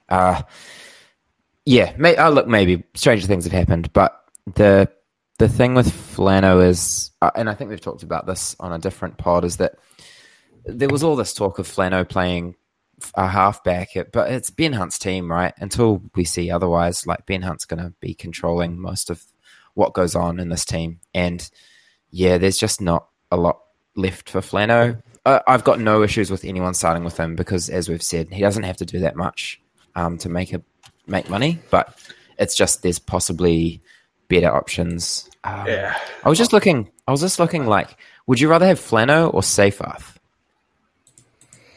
Flano. See that? I've like really negative feelings about Seyfarth. That's why I'm like, that's like the starting lock at the same price as the half that might lose his job any day now. It doesn't seem like a hard decision, but it kind of is because you're choosing between someone squeezing a lemon in your eye or kicking you in the balls. Like it's kind of funny, eh? But you're losing either way. Flano kind of reminds me of 2022 Lachlan Ilias. Where, he's going to be a real slow burn. Yeah. Or, Amon was the same that year. He sort of went down in price and everyone was panicking, and he ended up making the money that he was supposed to make. It just took way longer, and you didn't want him in your 17 at any given week. I just can't see a situation where we would put him in our 17. It's going to be a loop. He's going to be the start of a loop. I feel like him and, Jamin Salmon is, the perfect, 17-18 loop if you want to go that way. Oh, I'm just keen to start Jamin Salmon. I don't know when we get to talk about Jamin Salmon. His PPM's a bit bog standard. Let's go down to that too far. Jamin Salmon is going to be price cut, right? His PPM is not great. We're discussing him on this episode, so we leave him there. But maybe a loop like that might be the way to go. Because I mean, we got round one. Round one, we're going to have, let's say you start with a Safe Arth or a Nappy Coruscant. I think that's two for the podcast. And then round two, obviously we've got the Titans, which we were talking about Keeney, but in light of the recent comments with Jaden Campbell, we won't do that, and we'll have an opportunity to have a discussion about that because both Jaden Campbell and Keeney are in our podcast today.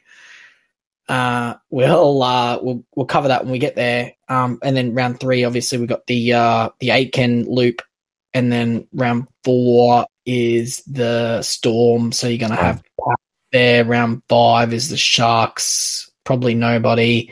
And then you got the Cleary round six loop. So 4 out of 6 rounds, you've probably got a loophole guy there. So, you can roll that out. Now, long and short is Flano, is he a dud or a stud? Oh, I don't feel comfortable calling him a stud in any context. Ryan, you can be the deciding factor.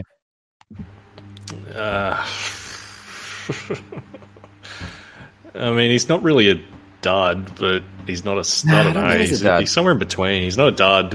What Kyle Flanagan is? He makes 100K. He's like one of those really buff dudes that goes to the beach with no shirt on, covered in oil, but they're a bit gross and creepy. And you're like I see what you're doing. And I understand why you're doing that, but also just kind of it's not really as appealing as it should be. Like what a metaphor. Yeah, that's so well thought out. Yeah, so very specific. Speaking of which, I'm going to go off the track here a little bit, and I know sometimes we go off track a little bit, but we got some feedback through the week that people like it when we just go off on a complete tangent. So I'm going to do that right now. Have you guys seen the video of the bodybuilder who's having a shower at the beach, and there's a guy up the top that's squirting shampoo onto his head as he's trying to rinse himself off? I haven't. No. Oh, that is an absolute pisser. If you just put it into YouTube, you'll find it straight away. It's bodybuilder shampoo at the beach, and there's a guy and he keeps prank. Is that it? Yeah, it'd be something like that, where he's he keeps trying to wash the salt water off himself, but because he's got shampoo, this guy keeps squirting shampoo on his head from above on a walkway, and he ends up with all this soapy stuff all over him, and he keeps trying to wash it out, but the guy keeps spraying him with more shampoo, and he keeps just getting soapier and soapier and angrier, and he can't work out that if he just looked up, he'd see a guy with a bottle of shampoo. Very amusing. I'm watching it right now. It's very, very good. The guy's jacked as well. Yeah, he's just if he actually worked out what was happening, the dude up the top would be in big trouble. I don't know if he can look that high because his traps are so massive. The neckbologist too. Yeah. That's good gear. That's good stuff. I like your commitment to this, Rob, that you've actually gone and just watched it straight away, so you know exactly what I'm talking about, and there's no delay in your uptake of the information. That's dedication. Yeah, I missed out. I feel if I'd looked up the cheese wheel straight away, it would have saved me a lot of blemish, but I also just enjoyed being in the moment there and just not knowing what was going on. Well, apparently there's a restaurant in Newstead that does it. So I got a nice man on Instagram who sent me a couple of different cheese. He's giving me his top 5 cheese wheel restaurants now. So do you reckon if NRL fantasy doesn't work out for us, we could slip into Italian cuisine? Or I think I could be a food reviewer, a blogger for sure. Maybe we could do that'd be really good. Well, once you guys both move to Queensland, we can just start doing restaurant reviews. Whew. We can be like Ratatouille, from that movie Ratatouille. Yeah, that's it. Yep. Speaking of Ratatouille, we'll go to the next player on the list. And just like Ratatouille, I don't know who Benjamin Takura is either. No, I know what Ratatouille is, but who's Benjamin Takura? Always one of these, here? He's Broncos, right? As if you... Yeah, you know what's actually funny is somehow we've ended up with Jaden Burrell on our list for today as well. Yes, he's always there, eh? He loves it. He's just I don't know how it happens, but Ben Takura, $230K mid for the Broncos. I don't even know if he's on the bus. but he's definitely not in their round one team. Yeah, that's enough. I'm not even going to waste a hit up. I'm going to do a run out of dummy half here. I'm going to do a run out of dummy half. Do a Reece Robson, 3 metres. He played in the trial on the weekend against Manly. That are full of players that aren't going to Vegas. Yeah, that tells you all you need. It's not even the Reece Robson one. It's a Joey Mano dummy half scoot. I'm gonna give you the quality. If he wasn't on the bus to Vegas, which is not a buy. Take him out of your team right now. If you say the word placeholder to me, I'll slap you. Just don't say it. Like it's not an appropriate placeholder. And don't do placeholders at all. But if you're gonna do one, pick somebody who's more than likely gonna play. Pick you could pick Viliami Fifita if you want a 230k mid that you want to just lap in there. Like, at least he's a chance of making the team. There's no way that Ben Piakura is making the team with he's like the fifth emergency option, like for the Broncos. There'll be like 3 injuries before he's even on the bench. Like, he's just not there.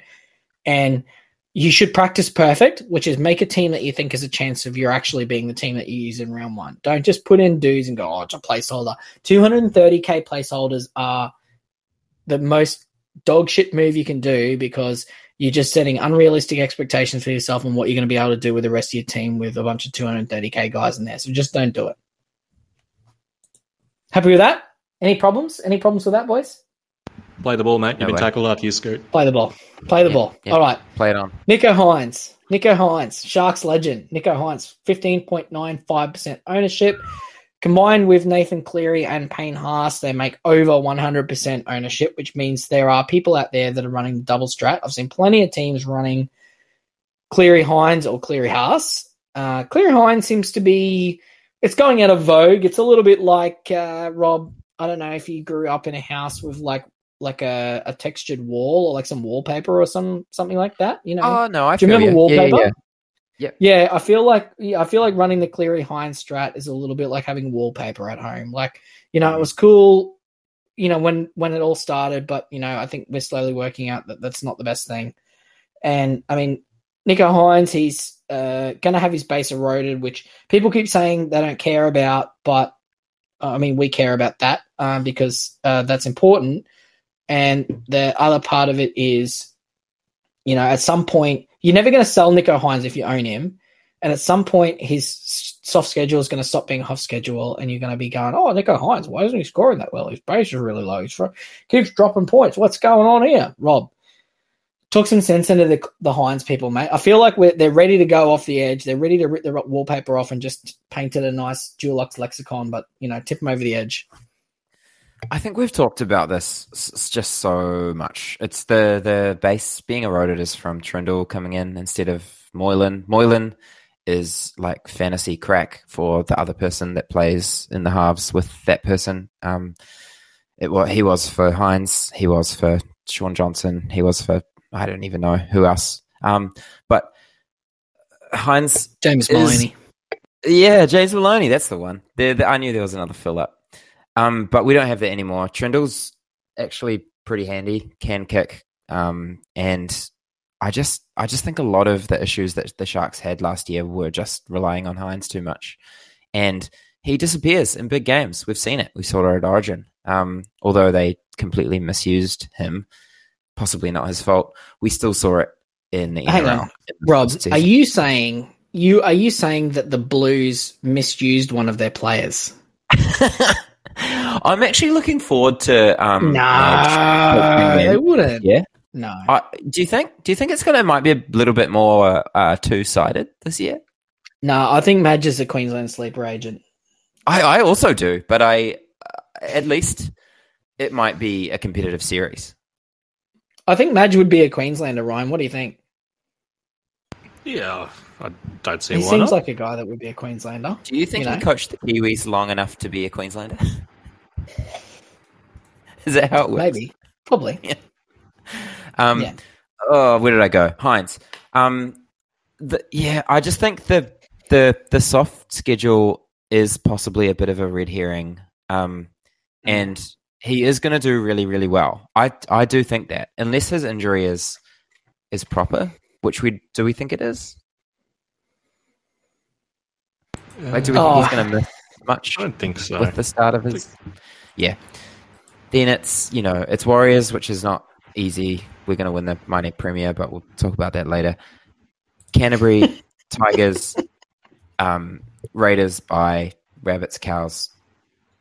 Raiders, Dragons. Like, there's nothing much in there. Rabbits is tough. Cows are going to be good, but there's nothing too much there. But it's the run after that, isn't it? Where he might go from being a 65, 70 average to a what do we think? What's realistic? I still think high 60s for Hines. Yeah. Yeah. Here's the question, though. Round 10, he comes up against the Storm. Then he's got the Roosters, Panthers, Eels, if he's not selected for Origin. But the hot mail is the Madge likes the Cleary-Hines combo. Comes out of Origin into the Broncos, plays the mighty Dolphins. You know, are you going to have the courage to sell Nicho Hynes in round 10?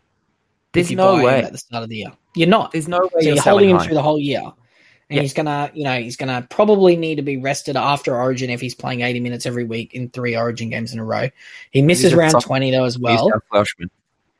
Yeah, exactly. And I mean, like, to be honest, actually, I'm looking through this schedule now, and outside of the 4-game stretch between round 10 and round 12, like 10, 11, 12, and like 13, whether or not he gets picked for Origin. So 3 games. Outside of that 3-game stretch, I don't know if I've ever seen a team with a softer full season schedule. So maybe he can just go the whole way.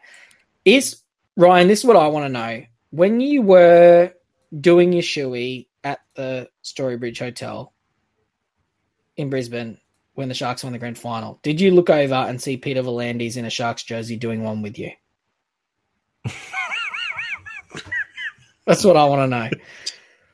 I've never seen a team get more, like, this is 2 years in a row of, like, do they just play the Dragons and the Titans and the Tigers on alternate once every 3 weeks, and that's the only teams that they play against? It's actually, it's a piss take. In the first 10. It's ludicrous. But even then, I feel like they play Canberra and the Dragons and the Tigers 5 times through the year, each team. I don't know how they do it. They're playing the Dragons again in round 25. The Bulldogs twice. What a joke. What's going on here? There's only one game against the Panthers or the Broncos all year, I'm sure. Oh, they play him. Yeah, they play him in round 12 and round 14, and that's the only time they play the Panthers or the Broncos all year. Yeah, and they only play Melbourne once as well. They're having a laugh. Melbourne once, the Roosters once. Rabbitohs twice. Yeah, no, this is... there's got to be an investigation into this, boys. That's a joke, eh? The only scary part is that Melbourne, Sydney, Penrith, Para, Broncos run, isn't it? Yeah.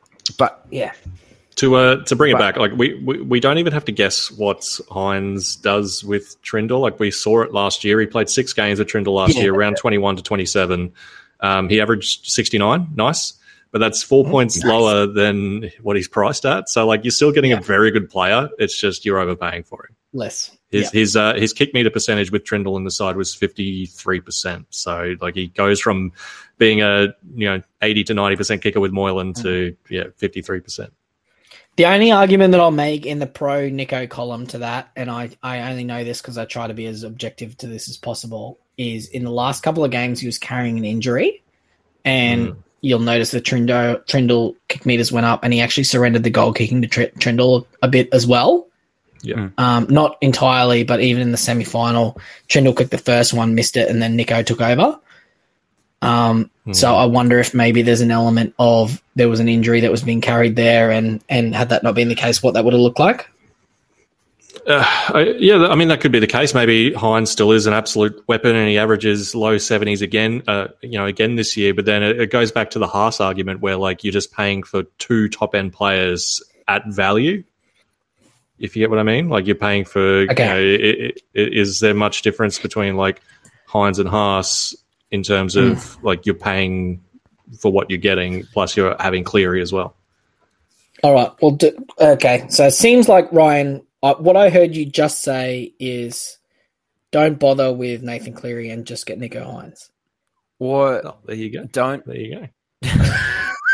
If you want to get Hynes, get him instead of Cleary, but then don't do that because that's a thing to do. Yeah, don't do that. Yeah.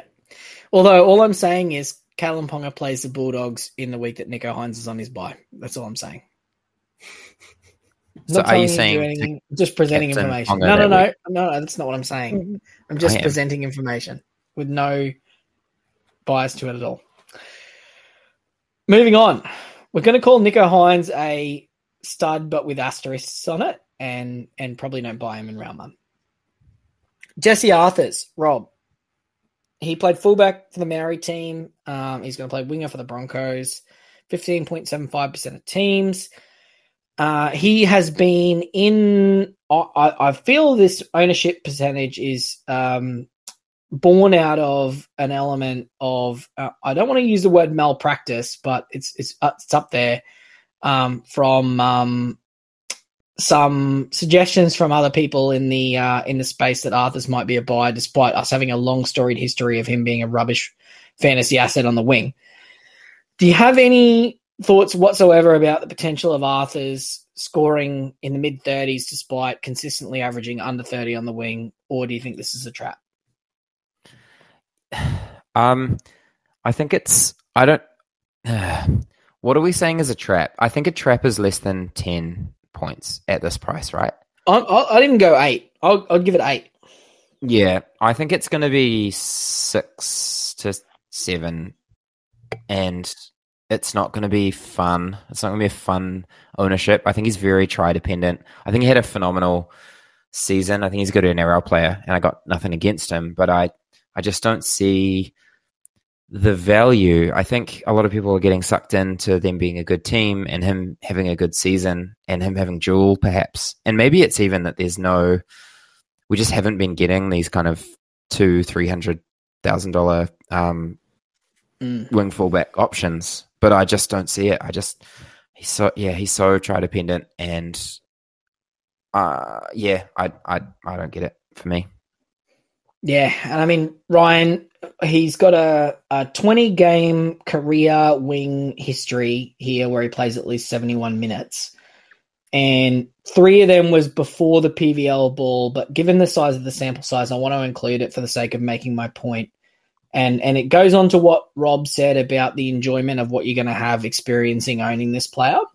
So I just want to actually take the time, and this is the only player I'm going to do this with on this episode, and I apologize to everybody that sat through 92 minutes of this episode to listen to me list off 20 scores. But I want to read this out to you, Ryan, and you tell me how much fun you think you'd have at owning this player and having them in your scoring 17. 16, 34, 5. 15, 43, 7, 14, 15, 23, 39, 28, 30, 33, 30, 28, 29, 20, 22, 43, 22. How much fun do you reckon that would be? Up there with Mark doing an ACL on a basketball court, I reckon. Yeah. It's just not fun, is it? The only time I've ever had fun owning Jesse Arthurs was when he was playing centre for the Titans as like a... Oh, the tackle bot. Oh. Yeah, 212K cash cow who made about 20 tackles a game at centre. Yeah, that's the only time I've enjoyed owning him.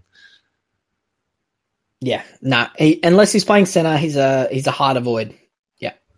And he's actually so much of a hard avoid, Ryan, that I'm going to actually not even count that as your hit up. And I'm going to let you do the next one here. Okay. Are you ready? Yep, this is a man. I'll be Jared Warrior-Hargreaves for this hit up. Yeah, all right. You're telegraphing it here, and he's going to crunch you. This is Spencer Leniu at 15.7%, 395K. Obviously moves over from the Panthers to the Roosters. Potentially locks up a starting role, although not necessarily. And, you know, a strong PPM option. But he's already priced at 29, which even if he's at 1 point a minute means he needs to play around that 40 minutes a game to be a value.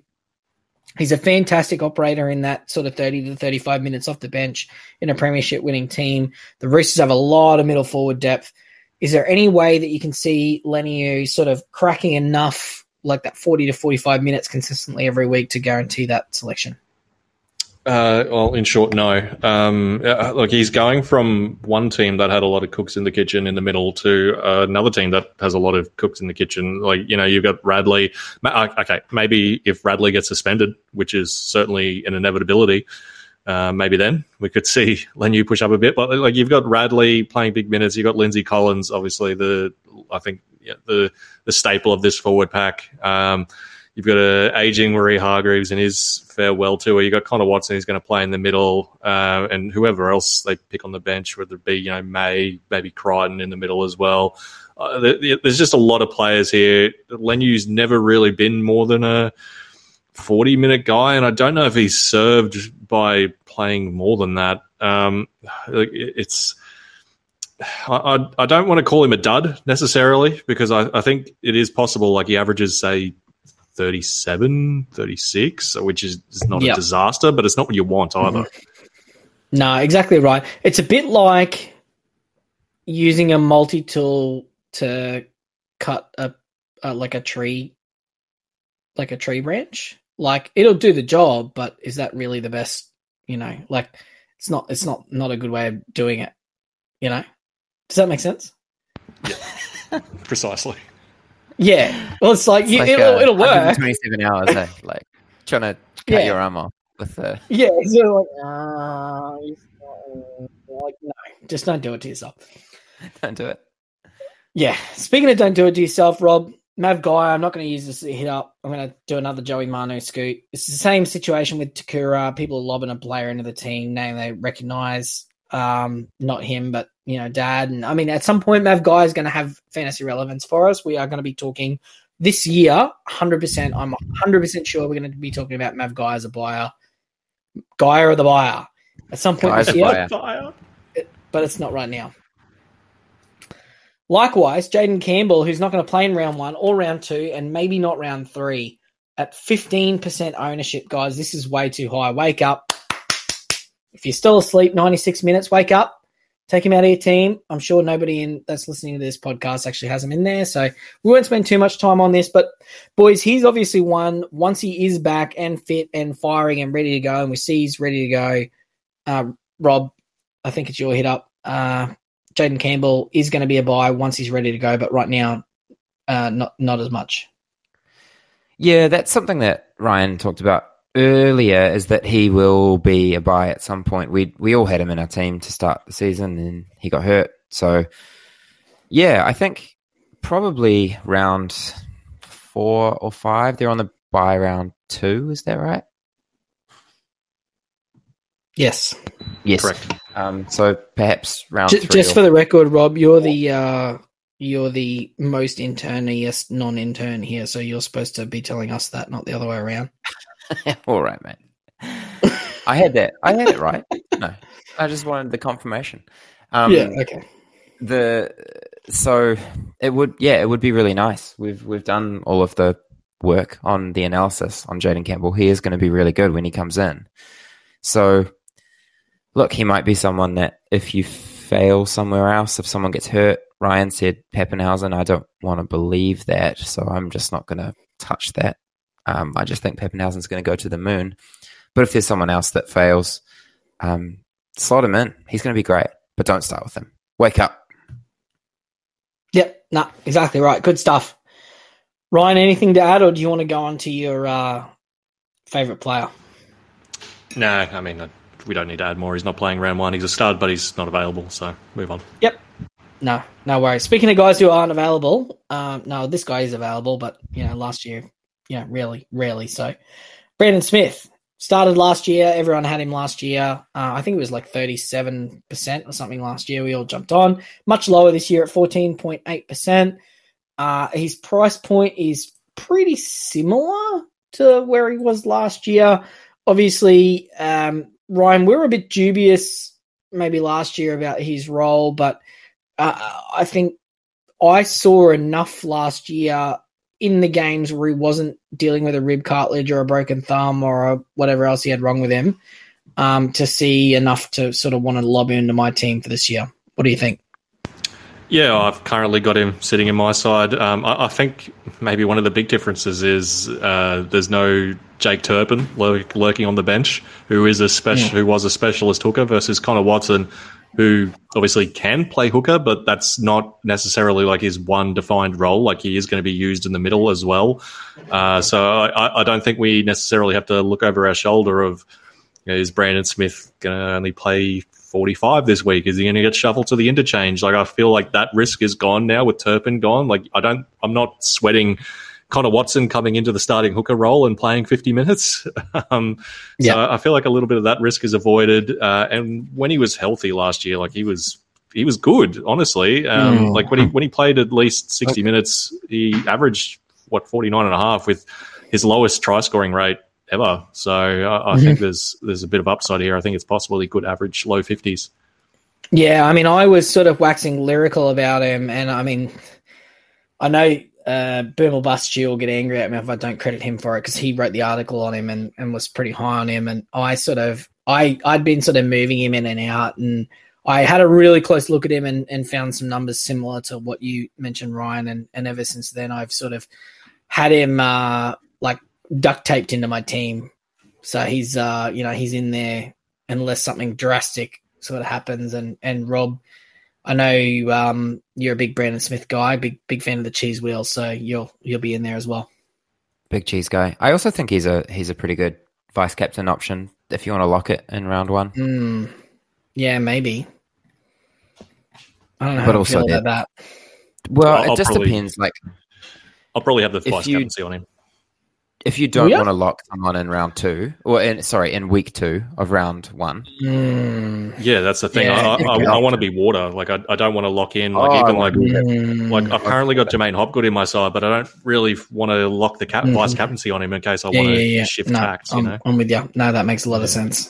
No, I just want to lock one rather than two. You know what I mean? Yeah. Imagine how much you'd be sweating bullets if it was like rib cartilage injury off for 27. Like, there's just like a week and a half of just like water diarrhea waiting for the inevitable. Please, Cleary. How many people would have already locked Cleary at that point? Oh, everybody that counts. Everybody. Yeah, it's like, you know, get the news like 1 minute after the kickoff that Nathan Cleary's decided to stay behind in England for an extra week with Mary Fowler, and he's not going to be available round one or something like that. Classic. Yeah, I think.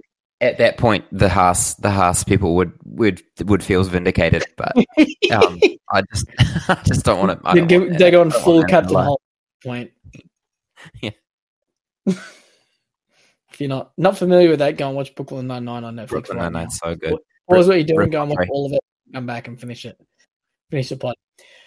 Yep. All right. Brandon Smith is good. Bronson Sherry. I don't think he's going to be named in round one. I think that ownership's going to drop 14.5%. Even if he is named at a 33, I think you can probably do better, but probably going to have to spend some more money. Ryan, this feels to me like a price point based decision more than anything else. Yeah, I mean, he's looked decent in the trials as well. Like, he's been named to start in both trials, so it wouldn't shock me if he is playing left centre. I mean, he has been okay. Like, it's just right center. Isn't that Stephen Crichton? Maybe I'm wrong. Stephen Crichton played left center. Oh, okay. Either way, playing center. Playing center. Yeah, like, I mean, this is a faith-based decision, really, isn't it? Because, like, we don't really have any data on Cherry since he got suspended all those years ago. It's really, you're just taking a punt that he's going to be decent, and you're basing it off what you've seen in the trial so far. So, look, if you're feeling confident about it, you know, God bless you. Good luck. I'm going to let him through to the keeper though. Yeah, I almost would say not good luck, only because somebody needs to not win, and making that decision would just, you know, eliminate some competition for us. It'll be nice. Speaking of people making decisions to eliminate some competition, Rob, it seems like our next guy here at 13.2% is just people hoping for a rerun of the Cardi Party. But, Rob, I don't know if you've ever been to like an after party where you turn up after like the regular party that was really, really fun, and then you turn up to the after party and like they're like you're going to someone, they still live with their parents, and the parents are asleep upstairs, and you got to be real quiet. And then there's just a bunch of like dudes sitting around, and it's like 4 o'clock in the morning, and you're just wishing you got a taxi home and went to bed. And that's Jed Cartwright for me. Jed Cartwright. It's crazy. I was having a look at Bryce Cartwright and was like, he's only 0.8%. What are we talking about him for? It's Jed. Yeah, mate. You got to get out of that party, eh? That's no good. That's no good. Yeah. You got to turn around and go. I went to a party when I was 17 where I hadn't really drunk that much before. I was a late bloomer, guys. Don't judge me. And we had this bottle of Bundaberg rum sitting in the cupboard for years, and no one ever drank it. And I was like, "Oh, can I take this to this party, Mum?" And I took this 2/3 of a bottle of rum with me to this house party, and I drank the entire volume of it in about 45 minutes, and then spent the next 4 hours projectile vomiting into a garden, and that's how I feel, right. That's how I feel about Jed Cartwright, Ryan. You know what this is? This is that famous Christmas party from your workplace where old maid bartender started the party in Townsville and ended up in Ayr. Someone started a party in Parramatta and they've ended up in Newcastle. What a fate. Oh, what a time. Yeah, no, we had a shout out to, we're here at 100 minutes. I feel like we're in the circle of trust here now. We can talk about this. We had a staff Christmas party on a cheap Tuesday in Townsville at the Mad Cow with $2 drinks. We got a $1,000 bar tab, and we decided to use it on a Tuesday night to maximize the value at $2 a drink. And I had a staff member, this is when I was working in this restaurant. He was supposed to come in and open with me the next day. It's 2 o'clock in the afternoon, mind you. This is not an early shift. And I got a phone call 1 o'clock saying, oh, yeah, I can't come in. I've woken up in a completely different city that's an hour away to where we lived. And he's like, I don't know how I got here, and I have no idea how I'm going to get home, but I'm not going to be able to make it to work today. I just thought that was the best phone call I've ever received in my life. And that's what this is. They've started the party in Parramatta. Yeah. They've woken up in Newcastle the next day. Yep. Just really confused and just disorientated. This is not it, fantasy coaches. Now, guys, Keanu Keeney, I realize that we might have a part to play in this. He's at 13%. We've been talking him up. We've been, jazzing him up. Jaden Campbell did an interview with about 10 minutes to go in the Titans trial this afternoon where they played a team that I don't remember, the Eels? Yeah, that sounds right. Yeah. And apparently he said he's going to be good to go in round 3. So it's a 1-week Keeney experience, which, is kind of like the dissolving bikini more than anything. Have you seen those, Rob, those bikinis you can buy where as soon as you put them in water, they dissolve? It's pretty good. Yeah. Yeah. Not for fantasy. No, it's not good for fantasy. So it's, no good here for Keeney. I think at this point, given that information, we were on a really thin time frame as it was for round 5, and round 3 or thereabouts is just is a really red, Ryan, it's kind of the, the sound, the really big siren sound, like the abort mission big time. Yeah, for sure. Especially with the bye in round 2. Yep. It's no good. It's, it's a shame, but lead through to the keeper. Yep. No worries. Now, Brendan Hands, his next 12.45% ownership. This feels to me like another rookie mistake that people are making where they're, they've got the choice between Hands and Lussick. And, in this situation, the conventional wisdom for the experienced fantasy coach is to choose the more expensive of the 2 options and put them in your team. So even if the cheaper of the 2 options gets the job, just means you got more money to play with rather than a lot of times what people will find is, the inexperienced coaches, they'll put the cheaper option in to try to squeeze more guys in that they want into their team. And they end up, hitting TLT where the more expensive guy gets chosen and they can't pick that. They can't work that team out that we're trying to do. So, Ryan, this just feels a little bit like that where Hands, he started last year. They brought Lussick in. Lussick was the guy. And, he sort of didn't start trial 1 and then was the starter in trial 2 with all the starters. And that seems to be the way they're going. Yeah, that does seem to be the way they're going. And, yeah, I think it's, like you said, plug in the more expensive option. And that way, if you get the cheaper option, you don't have to scramble come TLT. Yep. No, perfect. Lovely. Rob, I assume you don't have anything to add to that, so I'm going to give you the option to comment on another cheaper option. Mm-hmm.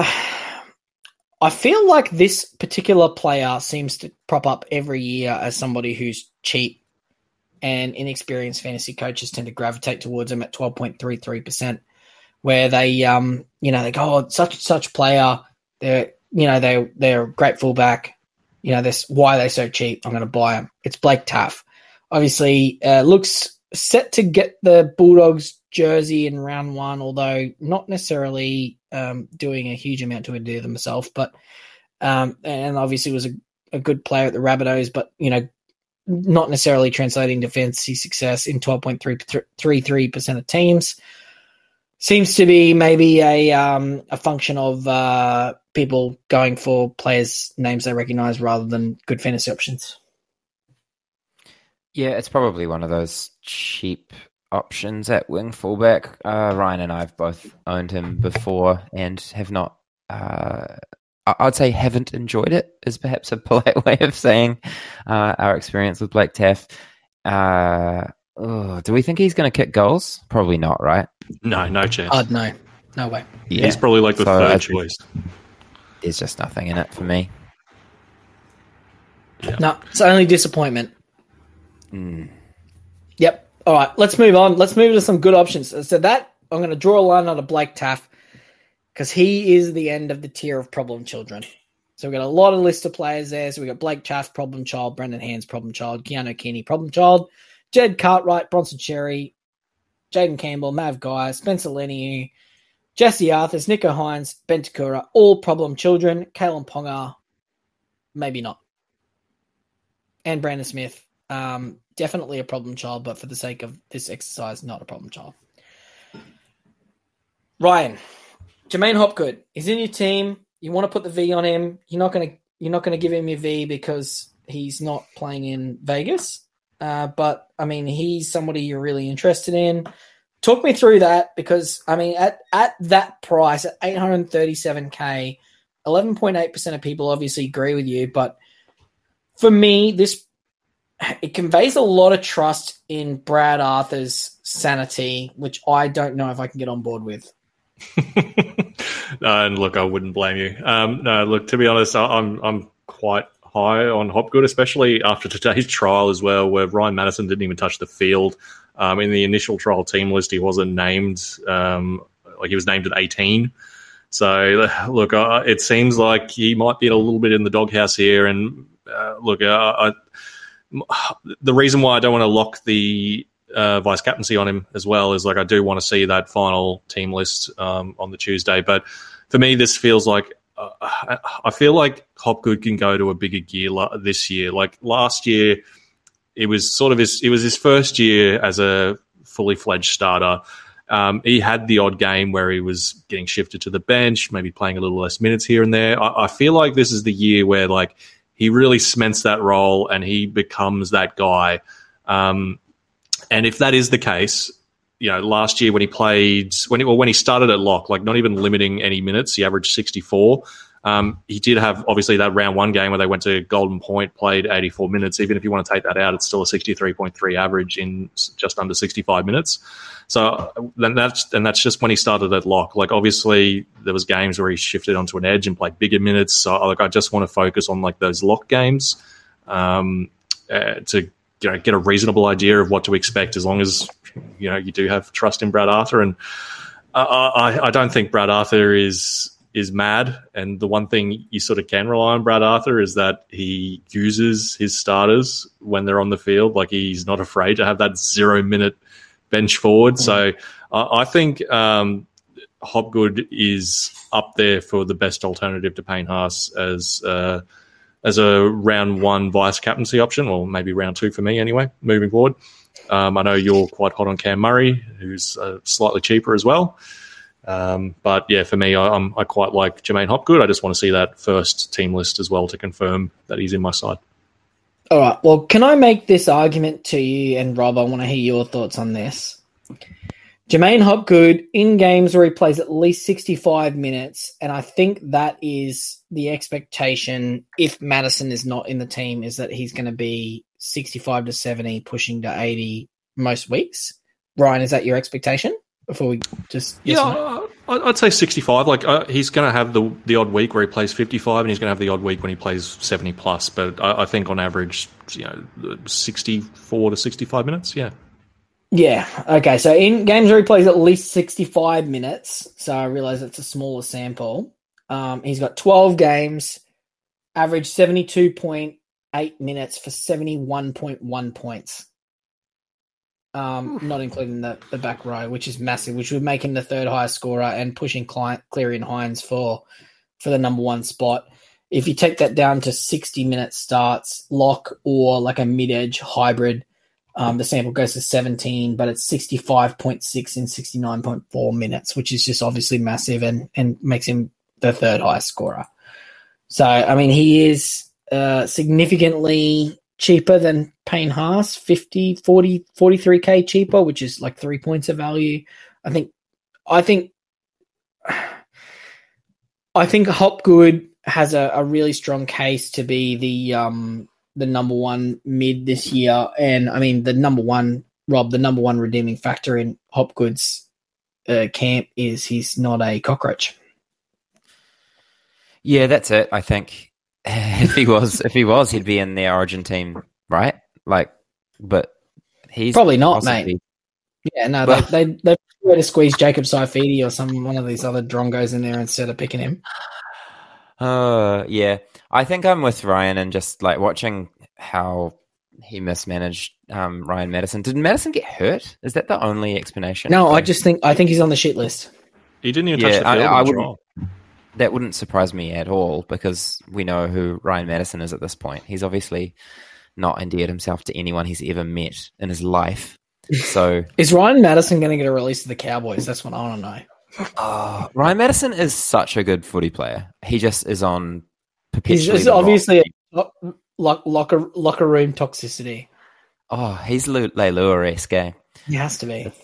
It's such a shame. But that said, it's phenomenal for Hopgood. And I think I've been on him for a little while. I think I've been looking for a vice captain that I can trust that has some value. I would like a high value mid because all of mine are kind of the exact same price. I'm sure we've kind of talked on this, but all of the mids and edges that we want are kind of the exact same price, apart from Murray and Hopgood. They're all like, high 400s, early 500s, and then Cotter. So I like to have different ranges of players, and he just looked good. I think if Madison is out, it's just an absolute fill up. You've listed all the stats, Mark. That was the exact same sample I'd used, and if he's not in the Origin team, which I think he's just a few away, like maybe Gilbert being out. Did Gilbert play Origin last year? He did, right? No, he had an ACL injury, mate. Not that would stop. Not that would stop Tom Gilbert. Shoulder injury last Gilbert. Year. Was it? Yeah, he did. Yeah, it was a shoulder rego. Yeah. Oh yeah. Well, it doesn't matter. Shoulder, knee, mate. But he just strap it up. He just puts the back tape on and off he goes. Hopgood from the Origin camp. Like he'll be in the camp, but he won't be. I don't think he'll be playing, which is again good. Just. He's a great player. He will play Origin one day. He's just got the heart of a Queenslander, and he's just great to watch. Mm. Yeah, it's a hard thing from Queensland just having so many really good quality elite players. It's just it's really a struggle. Hard. It must be hard as a Penrith fan as well, letting your absolute player leave. But I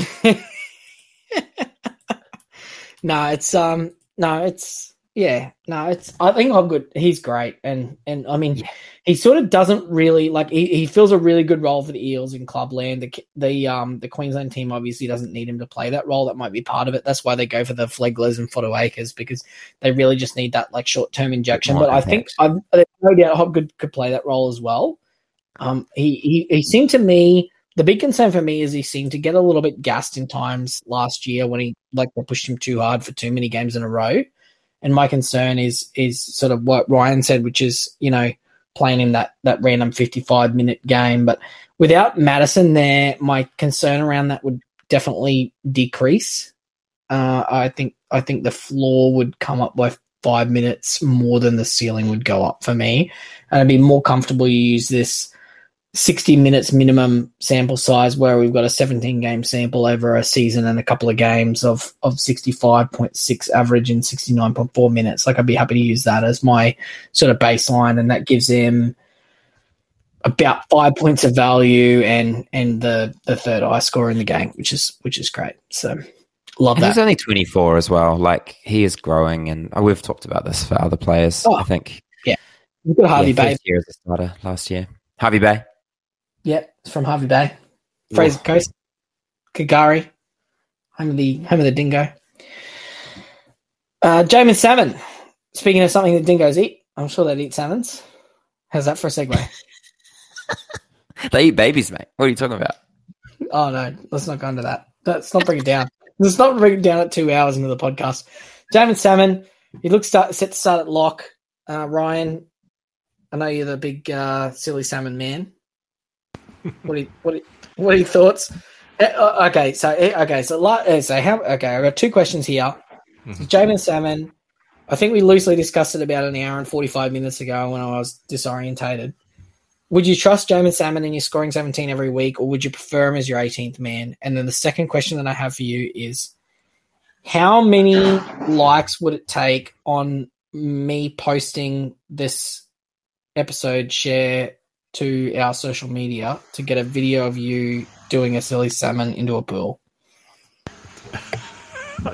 I don't know I don't know how to do a silly salmon. I don't know where I'm finding a pool. I don't know. I don't know, mate. All right. I'm just YouTube the silly salmon next time you're you got 30 seconds. Do a Rob and just get the video up next time you got a bit of a break, and come back to us with a number on that. But yeah, in the meantime, give us Jamin Salmon. Excellent.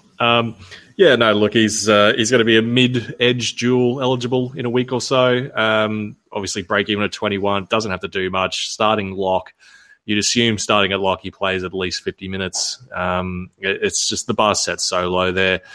For me, I probably will have him in my scoring 17, or at least as the 17th man who I'm looping with, say, a Sam Hughes or a Ben Trbojevic or something like that. So, yeah, I don't have an issue playing him in your 17. You've got to play someone crap in your 17. So, he'll probably be my loop option, I'd say. But, yeah, looks a slam dunk buy. I think this ownership will be way up in a week or so. Yeah, I definitely think it's just going to be every single person that's on Curran just going to, sell Curran, buy Salmon, and put the $250K in the bank or thereabouts. It's going to be how it rolls out. Rob, no additional comments here. We move on. No. Silly Salmon season. No. Yeah, Silly Salmon season. It's a pretty easy one. Jamal Fogarty, the mystery man, or the magic man, as some call it. Jamal Fogarty, 11.6% ownership. His ownership has somehow increased. I like to think of it exclusively from us pumping his tyres up, although I feel that maybe Kaeo Weekes has given a pretty good account of himself as a half, and I mean, there's been an argument made that maybe Fogarty won't take as much of the kicking as what we are suggesting he's going to take, and the Raiders may or may not be good. Who knows? Raiders, just going to say this right now, and Raiders are giving me 2023 Waz vibes, where everyone was saying that they were crap, but they had a good forward pack and a central piece in the spine that everyone was riding off, and, pretty solid, outside backs with some upside, and they ended up surprising everybody. That's all I'm saying. I'm not going to make any further comments on that. Don't have any questions. But, Rob, Jamal Fogarty, is he somebody who's been in your team? Because he was in my team for a while, and I haven't seen him, and I've just taken him out of a necessity to see the players that I'm buying. Where are you at with him? Yeah, I took him out a similar time to you when we hadn't seen him all trials, and it was just slightly concerning. We didn't really know exactly what was wrong with him or when he'd be back, and that's just kind of eaten into my confidence about him. And then also, yeah, just the other stuff that you'd said about Weekes kind of perhaps doing a bit more than we thought. I don't know if I believe you that the Raiders will be good, but I certainly don't. Well, I just don't think I have the confidence that I had in him. I think all of the analysis that you did on him is phenomenal, but it just might not play out the way we thought. He might not be that Sean guy, if he is, we can grab him. He's still going to be underpriced, but I think I'm happy to let it go through to start round one. Ryan, what do you think about that? Yeah, I mean, I've never really been on the Fog train. I can see a few points of value there. Like, I think he's more of an Adam Reynolds type in terms of average. That said, like, it makes it pretty easy to avoid him, given that we haven't seen him at all. He's got a hamstring injury. We know how those can pop up again. Yeah, I'm pretty happy to leave him. Yeah, and I mean, we'll see if we can get the NRL physio out of bed and on the pod to see if we can have a chat to him before round one, because I'd like to pick his brains on this. Ricky's given us the party line, which is that he's trying to preserve him for round one because he's so critical to the team, which would put me down to the Sean Johnson vibe, not the Adam Reynolds vibe. But guys, I remember you being similarly disinterested in Sean Johnson last year. That's all I'm saying. Sean Johnson was healthy last year. Yeah, Sean Johnson had a great. Depends who you ask, mate. If you listen to every, physio on the planet, they were telling you he was washed, and Rob was trying to call for his, resignation, and he was selling him to Hulk KR for a packet of M&Ms.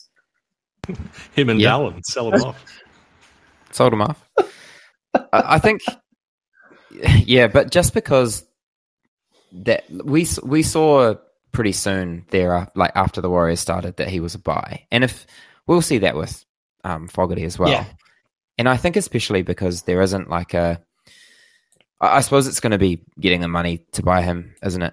But I think last year it was Dewey getting hurt meant that I could get Sean. There'll be someone that gets hurt. There always is. Oh man, that was so long ago that Adam Dewey was a buy. Yeah, Adam Dewey actually started quite well, but.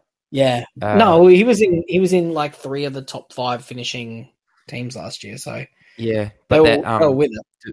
Dewey to Sean trade was just an absolute fill up, round three or four, whatever it was. Yeah, it was like one of the better trades of the year, along with getting Kalen Ponga at 463K and getting Sean Johnson at like 522 or something like that. Yeah, times were simpler back then. Speaking of times being simple.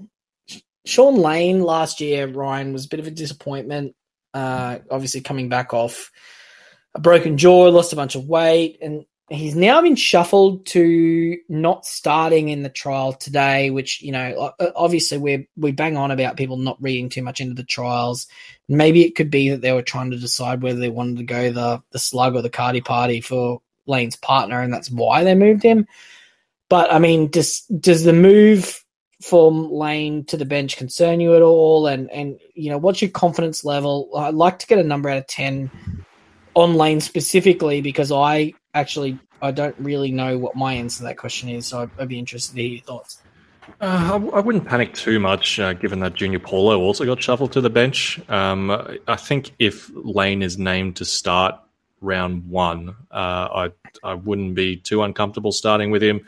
I don't have him in my side currently. I think he's probably a high 40s guy, which is fine. I just think with the abundance of edge options we've got this year, I'm probably going to skip Lane just because he is a little bit more expensive than a lot of them, like Lukey, Piakura, Tupanua, Jamin Salmon. Like he's expensive than all of them. Even Sean Bloor, if that was to somehow eventuate. So I think maybe a 6 for Sean Lane. He's not a dud. Yeah, so you're lukewarmly confident, but not emotionally. You're not passionate about it. No, well, there's just so many other cheaper options with the same amount of value, if not more, that I'm probably going to have to let him go. Yep, understand that. Rob, do you have any strong feelings about that, or do you want to take the opportunity to go for a hanging shit on Sean Johnson for the second year in a row? I don't want to talk shit about my man. No, I think Lane is just one I had in my team until we saw some mail on Piakura, and then I just swapped him back again. I've kind of just had him in and out of my team all off-season, but I'll make a call later. Yeah, he feels like a like a moving chess piece. Like if it makes sense, you buy him. If it doesn't make sense, you don't buy him type of dude. Yeah. Yep. Sean Johnson, though, he is at 11.16%. ownership, which it feels like is higher than what it was last year when it was 550. Obviously, a lot of people are really excited about Sean Johnson. This is the Waz resurgence. At 872K, you have to imagine that Sean Johnson has reached his ceiling. However, he did have a couple of games last year where he surrendered the goal kicking due to some injuries and, you know, maybe the Waz, I know there's a, the Waz faithful are maybe saying that the Waz can go all the way this year. So, you know, Rob, I'm going to give you an opportunity to redeem yourself here because last year you were trying to ship him off. How do you feel about Sean Johnson this year for fantasy? And do you think that there's a chance that he can go to another gear and take the Waz all the way with the addition of Tuivasa-Sheck? They're putting the band together. Obviously, they lose Adam Vanilla Blake at the end of the year. So, you know, what are your thoughts there? There's a few things going on. I think Sean had his career year last year. I think he should have got the Dally M just for the totality of the season, whereas Kalen just had that one miracle run. But I do think just fantasy and ceiling-wise that I can't really see him doing a whole lot better than he did last year. He's another year older. I still think he's phenomenal. I think he just had one of the best seasons I've ever seen last year. It was just a joy to watch. But I just think it's just going to be really hard for him to do it again. But that said, you know, like I think he's still an incredible player. He's a great option. I think he's just, I just kind of resigned to him being a great draft option. The couple of points of value from goal kicking are neither here nor there for me. I think I've probably got him in a Payne Haas kind of position of not having a lot of value and not really having enough space in my team for two kind of guys like that. Yeah, no, so I see he kicked a goal in all but three games last year, and one of them was in the middle of the year, so maybe that was just a function of them not being very good in that game, but it was only the last two games of the year. Ryan, I know Rob's a noted Waz hater and you're a noted Waz supporter. Do you have a difference of opinion or you think Rob's on the money here? No, I tend to agree with everything he said. I think this is 11% of Waz fans who just want to watch their man, which is fine. Nothing wrong with that, in my opinion. You just want to cheer for your favourite player, go for it. Yeah, it's hard to see how he can improve on a career year. So maybe he does, but even if he does, it's like I don't know how he can be like Nicho Hynes Cleary level. So maybe if he improves, it's like 65, but then it's like, is that really worth it? But yeah, I don't think much more needs to be said. What's actually stopping him from going to a Nicho Hynes Cleary level? No, I just don't think he's that kind of player. Like he's not that kind of like real ball runner anymore. Like he's only running for like 50, 60 meters a game. Yeah, there's no 237 meters in the losing Panthers. Nathan Cleary, 4 years in a row losing to an English team. None of that. None of the Russell Westbrook, Nathan Cleary stat padding going on there. Sean Johnson, all class, no ass.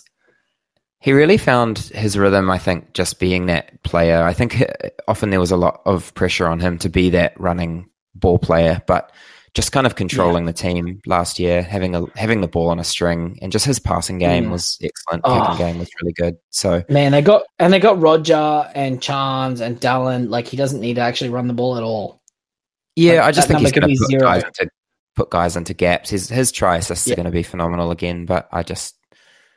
Yeah, I think it's going to be excellent. I think he's going to be a really good player, but yeah, draft option only probably for now. Yeah. The Waz are the team that I'm like fluctuating the most on. I had them like out of the 8 in the hot takes episode. I've shuffled them back up to 5 now. They looked really good in the first half of that game against the Dolphins, I must say. I'm just trying to make sure I'm compliant with my two teams coming up. Oh, the Rabbitohs are in the bin for me. They're in big trouble. In my mind. Rabbits in the bin. I thought you were big on the Rabbits. I was. I'm not feeling them now. There seems to be a bit Campbell Graham guy. Campbell Graham, Tyrone Munro, Jack Whiten's out for the first couple of weeks and they're going to be disrupted with Origin. Sean Kepi, if you're trusting your year's success to Sean Kepi, you're in big trouble. I don't know. I'm down on the Rabs. I've cooled on them a lot. So just quietly. All right, we're going to get through the last couple of guys here. Nick Chotti. Ryan, your man, yep. Nick Chotti. The chop man, yeah. If he's named a start, he'll be in my side. He's just very cheap. The bar's set very low for him here. Only needs to average high 20s. I think you can even push that into the low 30s, low to mid 30s. Yep. Scored a good try today. They've got the dual position. He's just a walk up. Slide him in your emergencies if he's starting. Yeah, we were staunchly anti Chotti last year. But like he was priced in the mid to high 20s last year, and he's not this year. He's in the 19. So jump on if he's named. If he's not named, don't jump on. Pretty simple. A couple of last little guys here. Some guys that probably deserve more conversation than what we're going to be able to do at 2 hours and 15 minutes in the pod. Rhys Robson, obviously last year, started really, really hot. I think he opened the year with a 5-game average of 60-something and was pushing Harry Grant for the number one hooker, and then sort of went into a fairly poor middle part of the year up until Origin, 46 or something like that, and then averaged from when he got selected from Origin onwards, averaged 39, which is an absolute dumpster fire. But to start the year, the Cowboys, obviously no buys. He's going to play the first 12 rounds in a row and then maybe get selected for Origin, maybe doesn't. There's a new coach there, so we have no idea what they're going to do. But, I mean, he, prior to Origin, had an average of 53, which would be a 5-point value on where he currently is at. And that seems to be enough for me to get some value out of him. If you want to go a third hooker, if you're going the 2-hooker build, I'm happy with Brandon Smith and the Lussick/Hands Eels guy. If you're going for a third guy, I think Robson's the way to go, though, Ryan. What do you think about that? Yeah, I tend to agree. I took Robson out of my side this afternoon, though. Maybe I'm just overreacting to a one-game sample. I just didn't really like what I saw in the trial. It sort of reminded me a little bit of what we saw last year. He was racking up a lot of negatives. He certainly got that in his game. So I think I'm probably just going to run with the Lussick cheese strat. But, yeah, I don't hate Robson. He's just scared me off a little bit. Yeah. He's just giving you the, I don't know if you're a big How I Met Your Mother fan. You see the, it's just not the right time right now, and they just leave him on the hook for a little bit. He's like Robson. You're not the right hook for me right now, but you might be later. Exactly. Yeah. Perfect. All right. Rob, any additional thoughts to that, or you want to go on to the Rabbitohs middle forwards? Ooh, I'm pretty keen on your Murray takes. Okay, well, I'm going to give you Tavita Totola then. So Tavita Totola, just slightly more highly owned than Cameron Murray. So Tavita Totola, obviously poor year last year, affected by a early season HIA, if I'm not mistaken. First game, I think he played 1 minute. That sounds correct, but I'm sure if that it's not correct, people correct me and or, forgive me for being, 2.5 hours into the podcast and not remembering every single game. 1 minute, 1 point. How good am I? 1 minute, 1 point, baby. Woo! But, I mean, outside of that, he did have the medial ligament injury, which I assume happened in round 6 because he went off after 29 minutes for 19 points, didn't come back. I think he limped around for a little bit, came back in round 9 and played the bulk of the rest of the season, but was fairly unimpressive. Massively down on attacking stats, up demerits, down on base, 35 and 43 minutes. He's pretty close to a PPM guy a lot of the time. He's kind of a 0.9 PPM dude. That was way down on that. Minutes were down, obviously. Just with the 1-in-1, he deserves a look just based on that. And, I mean, we were talking about him last year. Rob, I don't know if you remember, Intern Dale wrote a pro Totola buy article last year when he started in the low 600s. So I feel like he's another one of those Reuben Cotter type guys where we're considering him at a much higher price. He's now here. And we've sort of seen the absolute worst that can happen, and it seems like maybe a no-brainer to slot him in. Yeah, I think that's right. I think he's another guy that I haven't really touched. He's just been in my mids most of the off season, and Yeah, for good reason, for everything you've said. It's his PPM's really good. His minutes, we think, are going to be fairly consistent, 45 to 50 kind of, given their squad composition this year. And I don't really think anyone's really beating down the door to steal that many minutes off him, really. You'll talk about Murray later, but his role seems pretty carved out. And yeah, I don't know. It's not going to be super enjoyable, but there's a clear path to 10 to 12 points of value for me. Yeah, it feels like, Ryan, that 8 points of value is kind of the downside for Totola here. And you know, like, heaven forbid something happened to Murray or something like that. It's astronomical, or even Tom Burgess. But yeah, he seems to be 45 to 50 minutes, 43 to 45-ish average sort of dude every day of the week. Yeah, low downside, upside's there. Yeah, he's been in my squad since the game opened pretty much. And yeah, just looks like a prime candidate for a bounce-back year. I don't think much more needs to be said. Perfect. All right, we'll move on to Cameron Murray, my boyfriend. If I was going to have a boyfriend, I'd like it to be Cameron Murray. He's at 10.54% ownership, far too low in my opinion. Cameron Murray, I was pretty hot on him last year as a guy to start with and captain in lieu of captaining Nathan Cleary in round one. A good friend of the show, Cooper, who we mentioned over 2 hours ago when we were discussing this. He started with Cameron Murray, captained him the first couple of rounds, waited till Cleary got through the bye, a couple of tough games, brought him in right before and Cleary got his 100, which was a great option. And I mean, you know, I'm not advocating doing this year at all, because it doesn't seem to make sense with the teams and the players that are available. But Murray, if you have a look at his, and I'm going to go to 55 plus minutes here. So this is pretty generous and on the downside. The last 3 years in a row, his average is 63.4, 67.2 and 60.4 the last 3 years running, where he played at least 55 minutes. Now, anyone that doesn't think that Cameron Murray is going to play 55 minutes between now and State of Origin every single week, you know, short of injury, I think is setting an unrealistic expectation for his role. I think he's a 70-minute guy. So if you look at those projections there, he averaged 67.8, 71.2, and 70.5 minutes across those scores. So even when he was poor last year, quote unquote, poor last year, he averaged 60.4 in 70.5 minutes. And that's really close to what I think his role is going to be. So he's priced at 57. I think there's a clear 3 points of value. But then even from there, if you just isolate his 20, 21, 22 and ignore the 2023 numbers there, it's, you know, I'm sort of across lock, back row and bench here, but if you just look at the lock starts there, it's 62.3 and 68.4 minutes, which is just, you know, that's bang on what I'm sort of expecting. Now, obviously, with the news to tell us Duncan's been training exclusively in the middle, Jairo's playing on the edge. I'm expecting Murray to pop out onto that edge for 15 minutes, 20 minutes a game, but he's going to play the other 50 to 60 minutes in the middle. He's going to be a 70 to 80 minute player every single week. The Rabbitohs are going to be a fringe top 8 team this year. They're going to be pushing. And, you know, I know there's been some discussion about the Rabbitohs slowly killing Cameron Murray by playing in big minutes. But, Ryan, I put this question to you.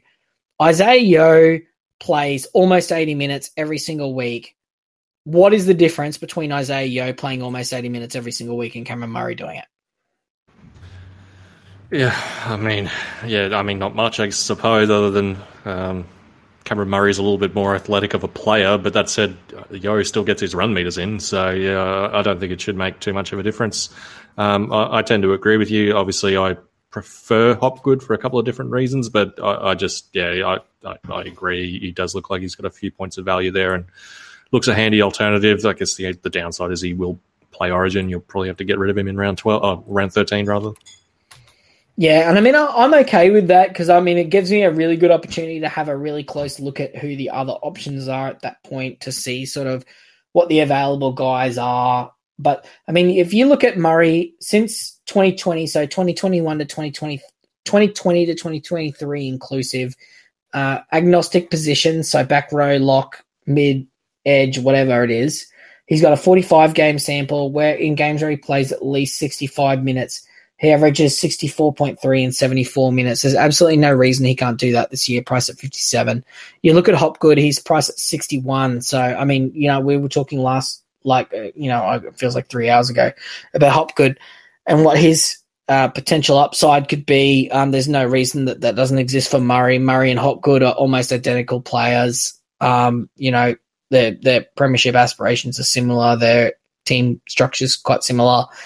Obviously, Demetrio uses his bench a little bit more, but, I mean, if we're going to play Hopgood and Isaiah Yeo and Pat Carrigan, all these blokes for 70-plus minutes a game, there's no reason why Cameron Murray can't do it as one of the leading middle forwards in the competition. And for me, he feels like a walk-up 3 to 5 points of value, an easy vice-captain option. He's going to be available pending injury for a big minute role when Cleary's on the bye, just looking to see who they play in round 6. They play the Sharks, which should be a nice competitive game where Murray's asked to play big minutes. And Rob, did that suffice for a Murray circle jerk fest? Yeah, it was pretty nice. I'm just thinking we all started with him and he was 900K last year, right? And what's really changed? Nothing. It's just 120K cheaper. Yeah, that's it. I think that's probably what I have to... They got everybody's a year older. They added Sean Kepi. No, nothing. Yeah, that's just what we have to grapple with. Maybe we... Yeah, I think I just have slight demons from starting with him and him, just watching him slowly get less and less, lose more and more money over the course of the season. And then I did buy him back at some point when he was fairly cheap. But yeah, I think he's a phenomenal player. I just need to have do some calcs on Hopgood versus Murray, I think. Yeah, you definitely don't want to own him over the origin period. Like straight up, you don't want to own him over the origin period. No, you want to take him, you want to ride him all the way up, and then you want to trade him to Hopgood or, you know, Jack DeBellin or whoever else that you're buying, or you hold him depending on how your buy planning's going. But I mean, you know, you look at the attack here last year, 2020 was kind of a weirdly low year, but I mean, 2019, even if you look at that, 16.7% in attack, 16.7 points in attack, 2021, 16.1 points in attack, 2022, 17.8. And then he was down at 13, under 13 points last year. So there's, obviously, the Rabbitohs had a pretty tough year with the injuries to Latrell and sort of, you know, adjusting to the coaching changes and all that sort of stuff. I think there's upside to that. It wouldn't shock me to see Murray as the third highest averaging player this year in the 65 range. I'm not going to project that for him, but it wouldn't surprise me. Is the gist. And I only get so excited about Murray and talk that much about him because the last guy that we need to talk about today, second last guy. Oh, no, Jaden Brell, we're going to go over. Do the Manu dummy half scoot. He's another one of those guys, 230K. Oh, he's just a placeholder type guy. Get rid of him. Roger Tuivasa-Sheck. He's crept up to 10% ownership. He's going to play in the centres this year. He's only eligible at wing fullback at the moment. He's going to go to dual, 619K, which is a break-even of 45. Rob, I'm going to let you finish talking about Roger, but Ryan, I'm going to let you start talking about Roger. There's been some talk about him getting the Joey Manu roaming centre role. Chances he's out for the first couple of weeks. He's very involved. He's registered a massive fantasy score in the trial. Can we tempt you into a Roger as a head-to-head player, particularly where they play every single head-to-head matchup? Yeah, I'd be lying if I wasn't a little bit tempted. As someone who's been trying to squeeze Val Holmes into my centres for that main reason that he doesn't have a bye before Origin, and Tuivasa-Sheck has all of that. Plus, he doesn't play Origin at all. He's looked very good in the trials. I keep trying to temper myself by he was playing the Dolphins, just calm down. They're not a defensive powerhouse. He played the Tigers the week before that. Let's not get too far ahead of ourselves. He's got Sharks in Melbourne to start the year. Not the toughest, but not the best either. I'd be lying if I said he didn't look phenomenal in the trials, and he's certainly playing more than just your typical centre role. So I wouldn't begrudge anyone wanting to take a punt on him in round one. Rob, how excited are you, mate? Talk to me about it. Yeah, it was so good in the first half, wasn't it? It's just seeing him have free rein and just getting involved. I think his stats were a little bit inflated because Tane got a cork, I think, and then Roger went to the back, and it was just, he just looked so much in control back there. It was like he'd never left. But Webby put some damper on that when he said that he would be still playing centre and that Tane, would have played through if it was a proper NRL game. But that said, I just think that it just could be anything, right? There's no stats. He's never played centre before. So it could be 40. He could be 40. He could be Dane Gagai. He could have a Dane Gagai type season. He could be Manu, but it's pretty exciting. It's just, I would begrudge no one for starting with him. I don't know. I don't know if I can do it.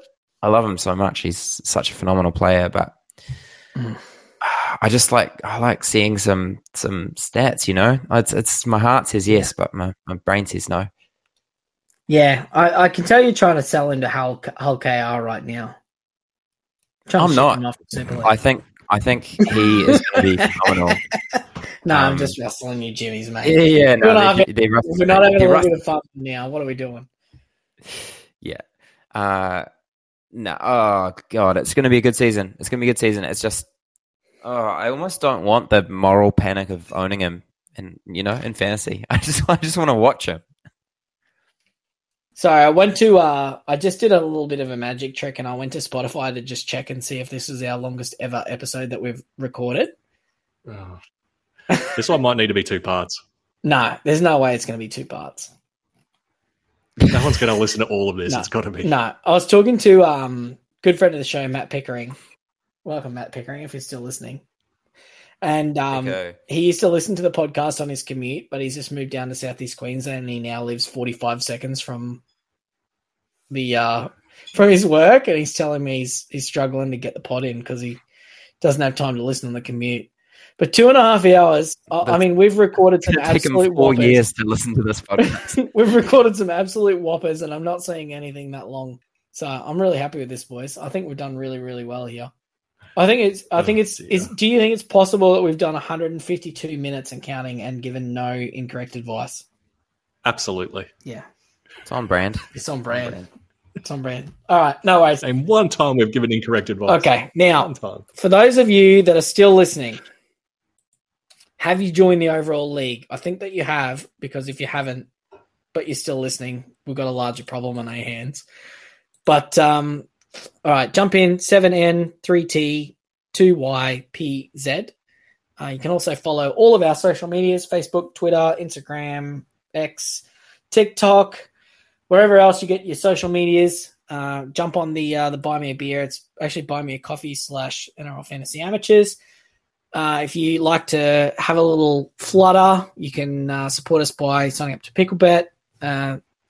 Use code amateurs when you sign up to support the show. If you do that, just remember to set a deposit limit and keep in mind that more than likely you're about to lose, unless you're betting on Zach Lomax, total point scorer. I don't know if I'm allowed to say that, but too late now. The odds are you're only getting... You're only getting $14 on it now. The odds are so short. Now, 101 into 14. If that's not an advertisement for listening to dribble, I've preseason, so I don't know what is. I saw it in the 20s. I had to laugh. But they're only giving me $116 for my $50 bet, which I'm still happy with, but I'm not as happy as what I would be if it was the right amount. But, anyway, No, that's good. Good stuff. We obviously work our bag out, putting content up onto the podcast and on the website. If I had to put a number on the amount of hours that have been spent generating the website to make it ready for you guys to easily access projections and teams and all that sort of forward rotations, it would just be, it'd be in the hundreds of hours. So, we hope you're really enjoying the podcast so far. Obviously, we've got a lot more stuff to come. We've got the podcast, POD podcast, which, might be fading into obscurity as the game theory of high ownership is good goes. But, I mean, I'll ask you boys as we go on along, out of the team that you've got right now, how many players of your team did we discuss today? Mine's at 16 of 21. Do you know? I got to pull my team back up. 1, 2, 3, 4, 5, 7. Rob's gone to bed because it's 3 a.m. in New Zealand right now. I don't know. A decent amount. Yeah, 15 or 16 or 21, thereabouts, I think should be about right. Let's say that. Yeah, I think that's right. Let's say that. Yeah, it should be a couple of guys. There's some really nice options that we haven't discussed yet, which we'll discuss on the podcast, which is the low ownership selections. NRL Physio, we're going to try and get him on this week. He's battling with a bout of the man flu, so hopefully once he's recovered from that, we'll be able to get him on. We're going to have TLT round 1, TLT round 2. We're going to have – I hope that's it. Maybe there's no more. That'll be it, surely now. You guys are going to still be listening to this like round 3, I'm sure. But I think that'll do us for today, boys. Rob, any closing thoughts? No, that's it. No. Up the wires. Up the wires. Up the amateurs. Thanks for listening to us all off-season, and we're looking forward to a proper team list on Tuesday. I cannot wait. Woo! Up the wires, up the amateurs. Ryan, thanks for joining us. Any closing thoughts? Nah, I'm hungry. I'm going to go have dinner. All right. Thank you, listeners. We appreciate you. We'll see you for the podcast. Love you guys. This show was brought to you by our good friends at Picklebet. You can support the show by changing your regular bookmaking provider to Picklebet and using the code AMATEURS on your first deposit to let them know where we found you. Make sure to set a deposit limit because chances are you're about to lose. For free and confidential support, call 1-800-858-858 or visit gamblinghelponline.org.au.